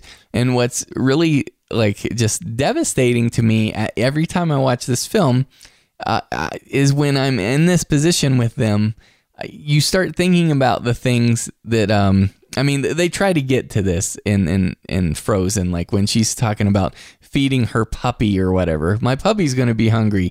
You think about all the ways your life is going to be interrupted if you die, and everybody who's depending on you, everything that's up in the air, your loved ones, you start thinking about all of that coming to an end because you're coming to an end, and that's why that movie is so effective for me. I just think it's haunting and powerful, and I'm nuts about this movie.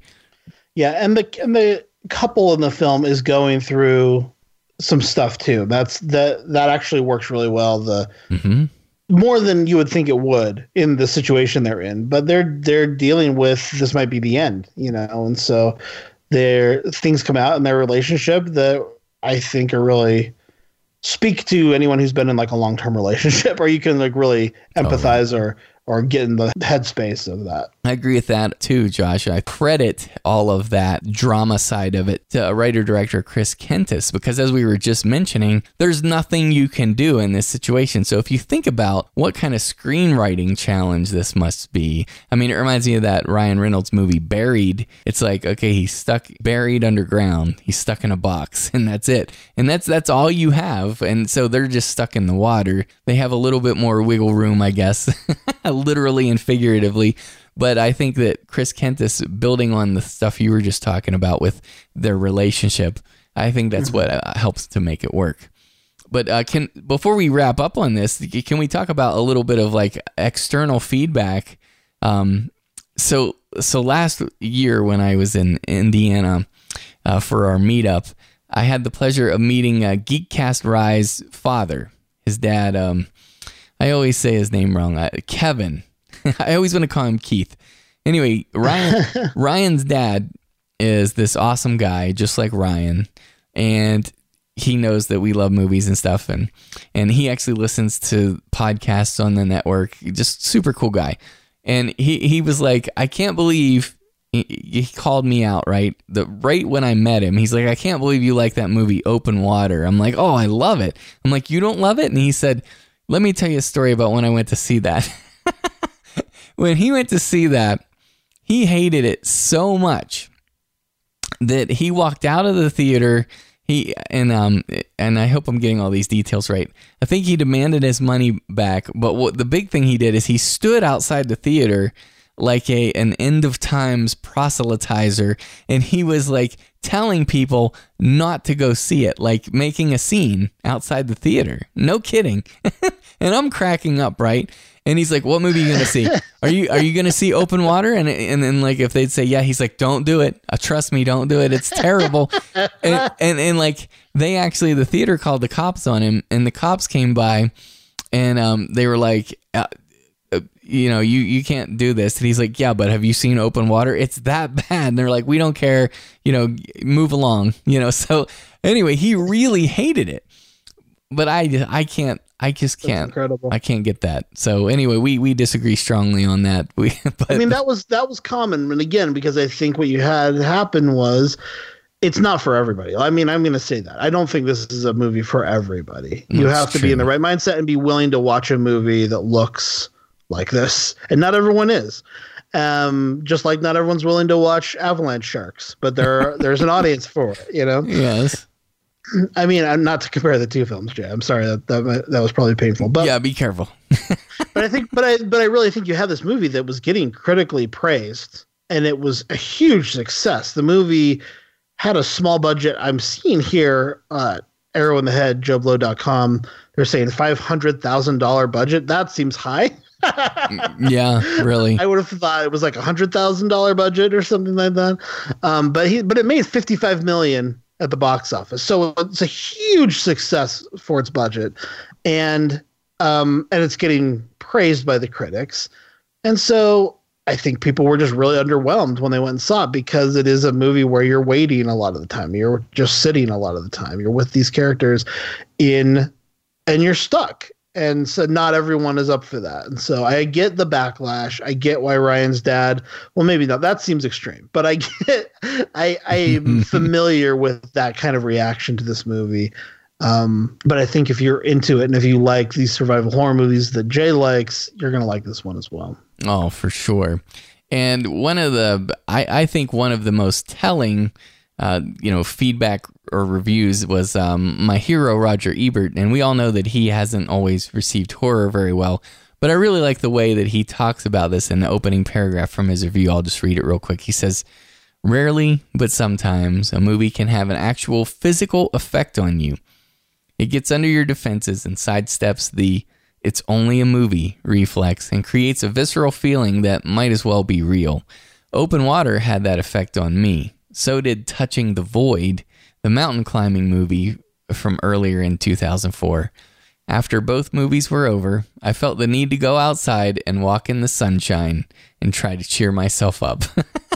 I love it. It's beautiful. It captures it. But you know, and people are gonna, if you do like go over the Rotten Tomatoes, which I don't recommend, but I do talk about it on every episode, so I do need to figure out that thing that I do where I hate Rotten Tomatoes, but I always mention Rotten Tomatoes. It has a 72% on Rotten Tomatoes, which is pretty good, but not amazing or anything. Mm-hmm. But what you'll see is that you just have all these critics who would normally not give a movie like this the time of day. There's no way that Entertainment Weekly gives horror movies these kinds of reviews. There's no, you know what I mean? And right. So that's the thing that's amazing about it, is it's getting people from CNN saying the unforgiving power of nature are all on display to amazing and frightening effect. Or Entertainment Weekly says becomes a slow and steady descent into pure fear. I mean, these are really great reviews from top critics who normally don't care about horror and don't give it the credit that it usually deserves. So that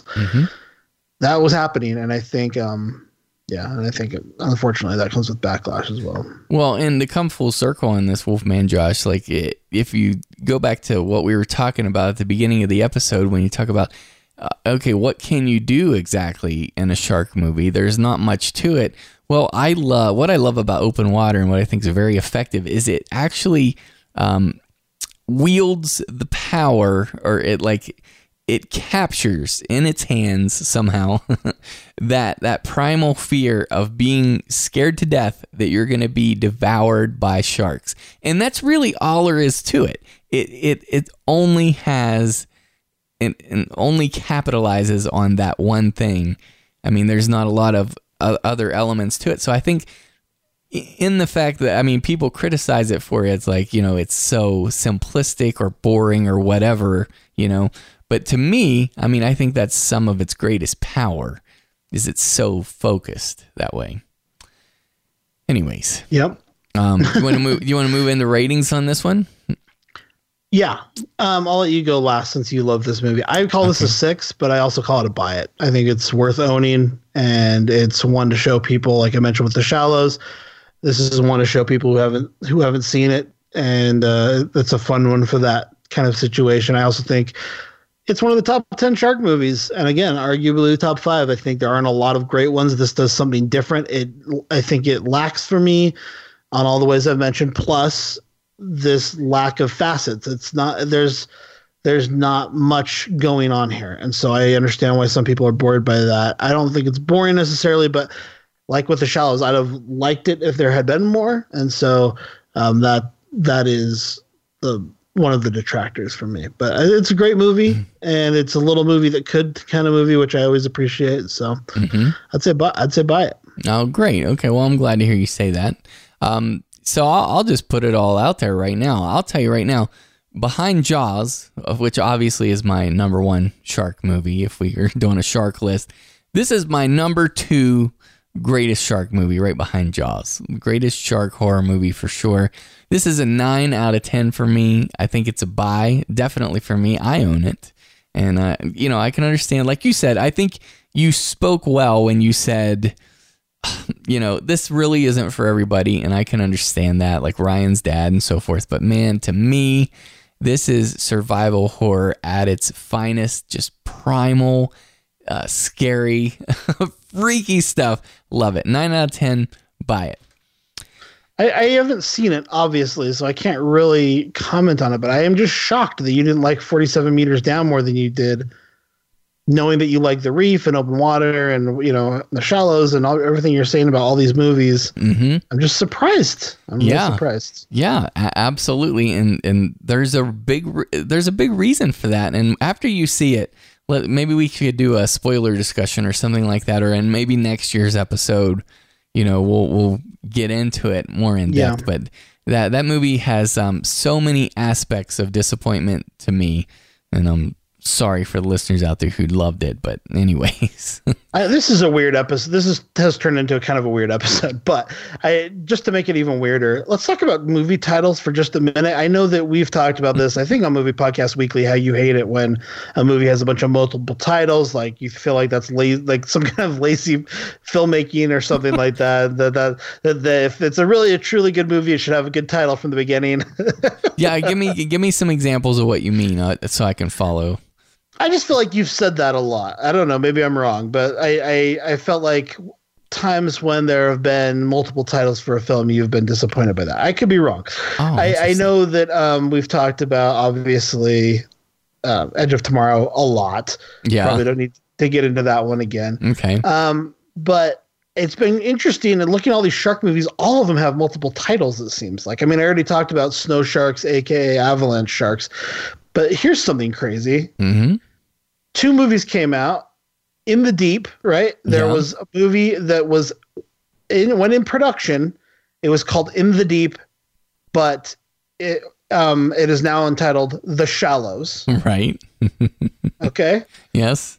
Then there was a movie that just came out called 47 Meters Down, but it had a DVD release under the title In the Deep. Yes. Then there's actually a movie called In the Deep. But then that one has a subtitle Trapped Sisters, but not everywhere, only sometimes.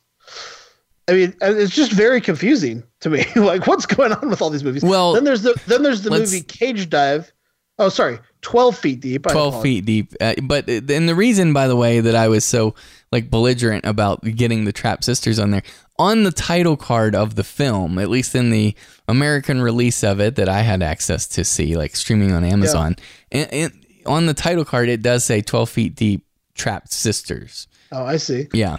But go ahead. Go ahead. It's just, and then the movie, as I mentioned, Cage Dive is being retitled Open Water 3 Cage Dive. It's just weird. Like, all of these movies have had so many titles, and they're all so similar. Mm-hmm. You know, 12 feet deep and 47 meters down is already confusing. Yeah. Let alone that all of them were called In the Deep, essentially, at some point. That's true. And what is, like, doubly hilarious about that is the fact that In the Deep became The Shallows, which is not deep, obviously. So that's funny to me too. But I think it's apparent that all of that is marketing related, probably, right? What they thought would sell best. They probably did tests on the titles to see what was most appealing to people, right? When I was also looking to see what was available streaming, I saw, oh, The Reef is on Netflix. Perfect. But that is an animated cartoon. Oh, darn it. Yes. Well, there you have it then. So, Josh, I think that just about wraps up our Volume 1 episode of Shark Attack. The listeners can let us know if you dug this, if it was fun, and if you liked it, then maybe we'll do a Volume 2 next year. That could be a good time. And if these shark movies keep making money, I mean, I think we're always going to have shark movies. Don't you think we'll have shark horror movies? I'm assuming so. I hope we get another really great one. You know, I think we've had some good ones. And maybe next year, since we'll have probably covered all the big ones by the end of the next episode, if we do another episode, we can do like a top 10 list or top 5 list or something like that. But for sure. Absolutely. I agree with you. So before we wrap it all up here, I think we should promote our next two upcoming episodes, because things are getting very serious around here. Do you want to do the honors, Josh? Oh, no, go for it, because I'm not sure what they are. Okay. Well, in preparation for The Dark Tower, which is coming out right at the beginning of August, of course, a horror movie podcast will be doing our own horror-angled review on this, but in order to prepare and lead up to that, we're going to be bringing you 2 episodes of our Stephen King filmography reviews, basically. So we're going to break it in half chronologically. So we're going to do the first half of the films that have been adapted from Stephen King's works, and then the next episode following that will be the latter half, and we will crown that episode with our review of The Dark Tower. I honestly don't know how we're going to fit all that into 2 episodes. It might end up being like 27 episodes. So I think we'll probably handle it like we did the 80s slashers, where we'll go through them chronologically, name check a lot of them, but then each of us will bring one film to feature review. Right, yeah. It won't be like in-depth on every single Stephen King film, just so people out there are aware, so you know what to expect. So we don't want people to be disappointed. But yeah, that's how we'll approach it. And also, Wolfman Josh, I believe there is going to be a pretty gigantic Dark Tower related Movie Podcast Network special features episode for those who are patrons and subscribed.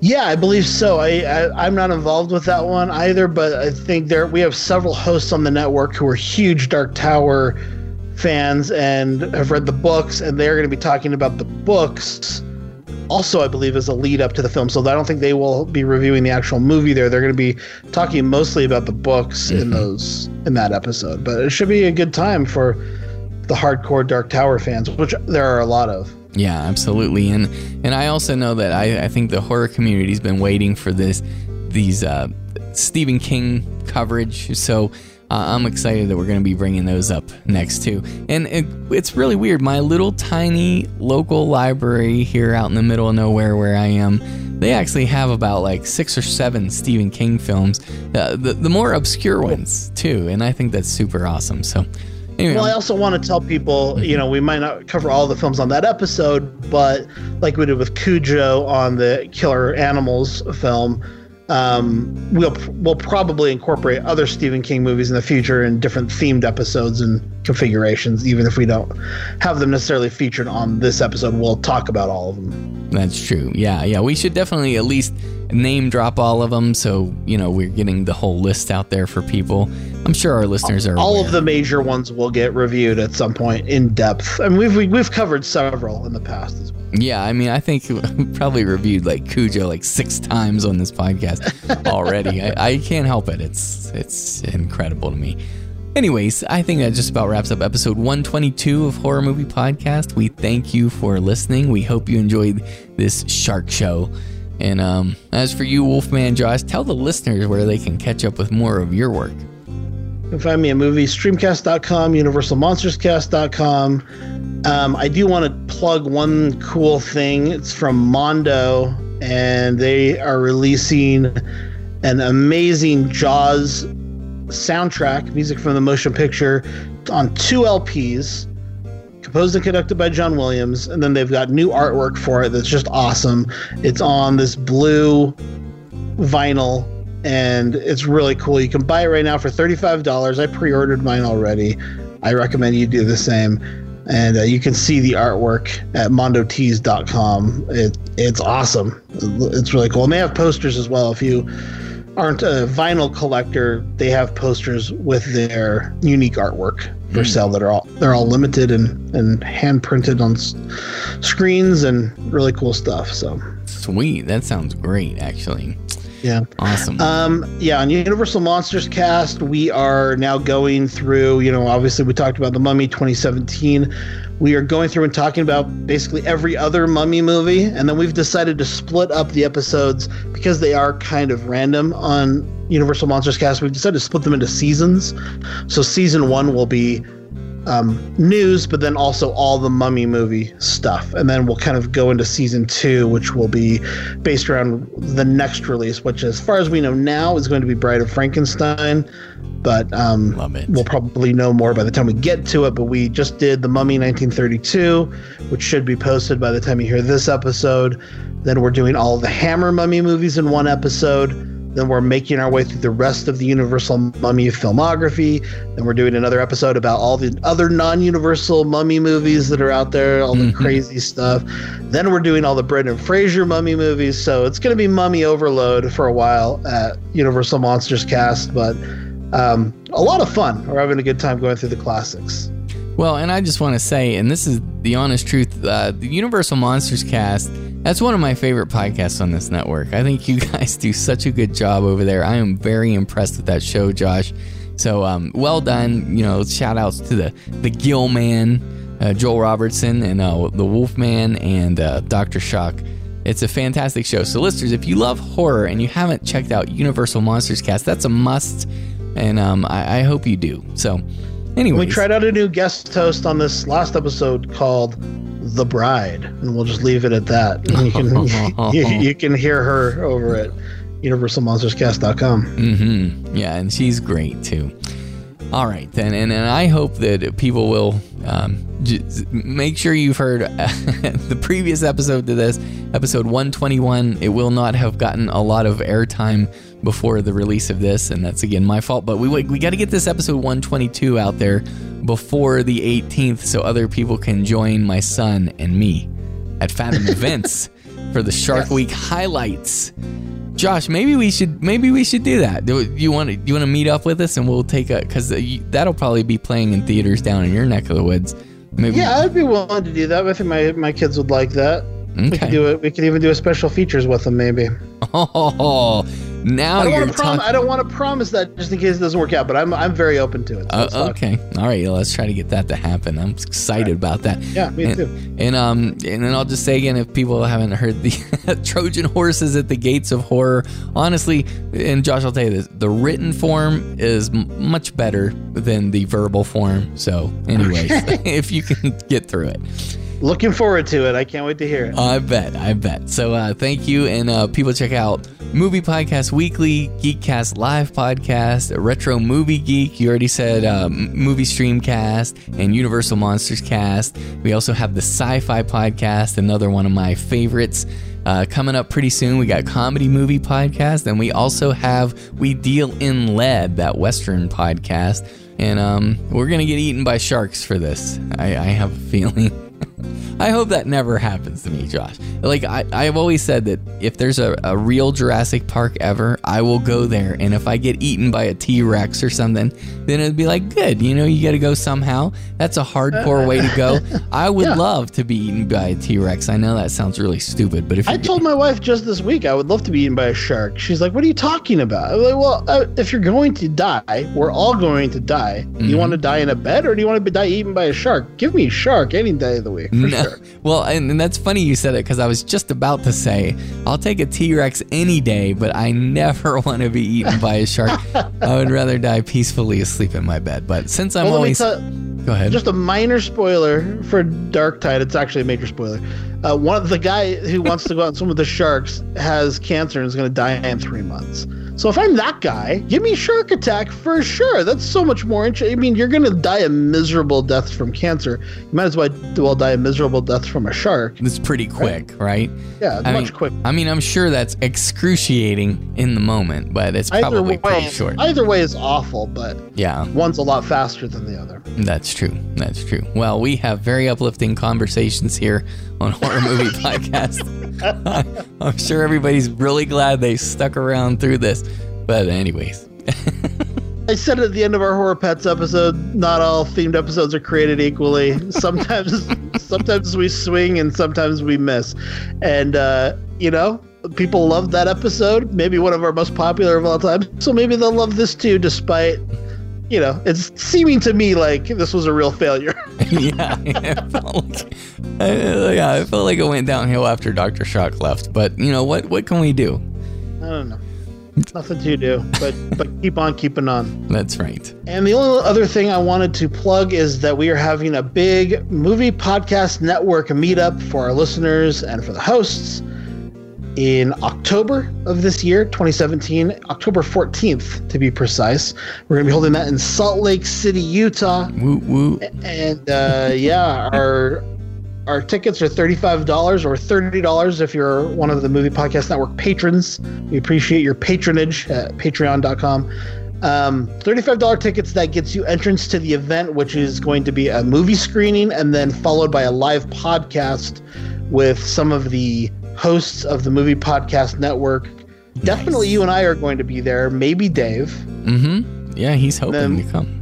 We're going to have a big spread of, I think, everybody from the Sci-Fi Podcast, most everyone from Movie Podcast Weekly. So there's going to be a lot of our folks out there. Mm-hmm. I think Geekcast Live is the only podcast that will not be represented this year. Yeah.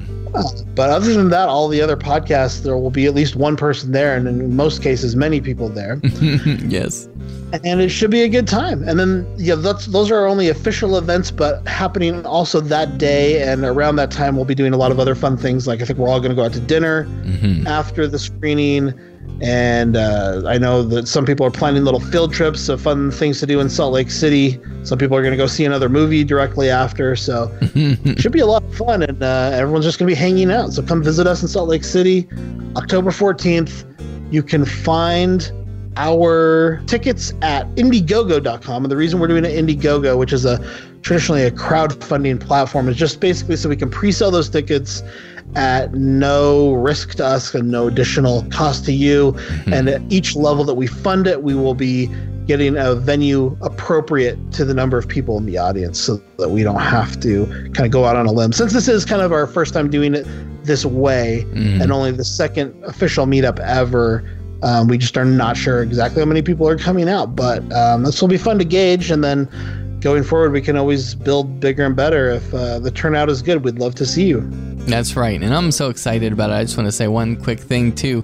If you're here, you know, the official, the big meetup stuff is on that Saturday, October 14th. But if you're here on Friday, the 13th, which is, isn't that Dr. Shock's birthday? If I'm not mistaken, Dave's birthday, yeah, absolutely. Dave's birthday. And I think, is it Kagan's too? It's someone else's in our audience. Yeah, maybe so. But yeah, if you're here that day, I'm sure we're gonna have other things going on just for fun, like casual, unofficial plans. But I will be seeing movies that day. I'm certain about that because I have homework for Movie Podcast Weekly anyway. So if you want to come to a movie with with me. You're welcome too, everybody, if you're going to be in town.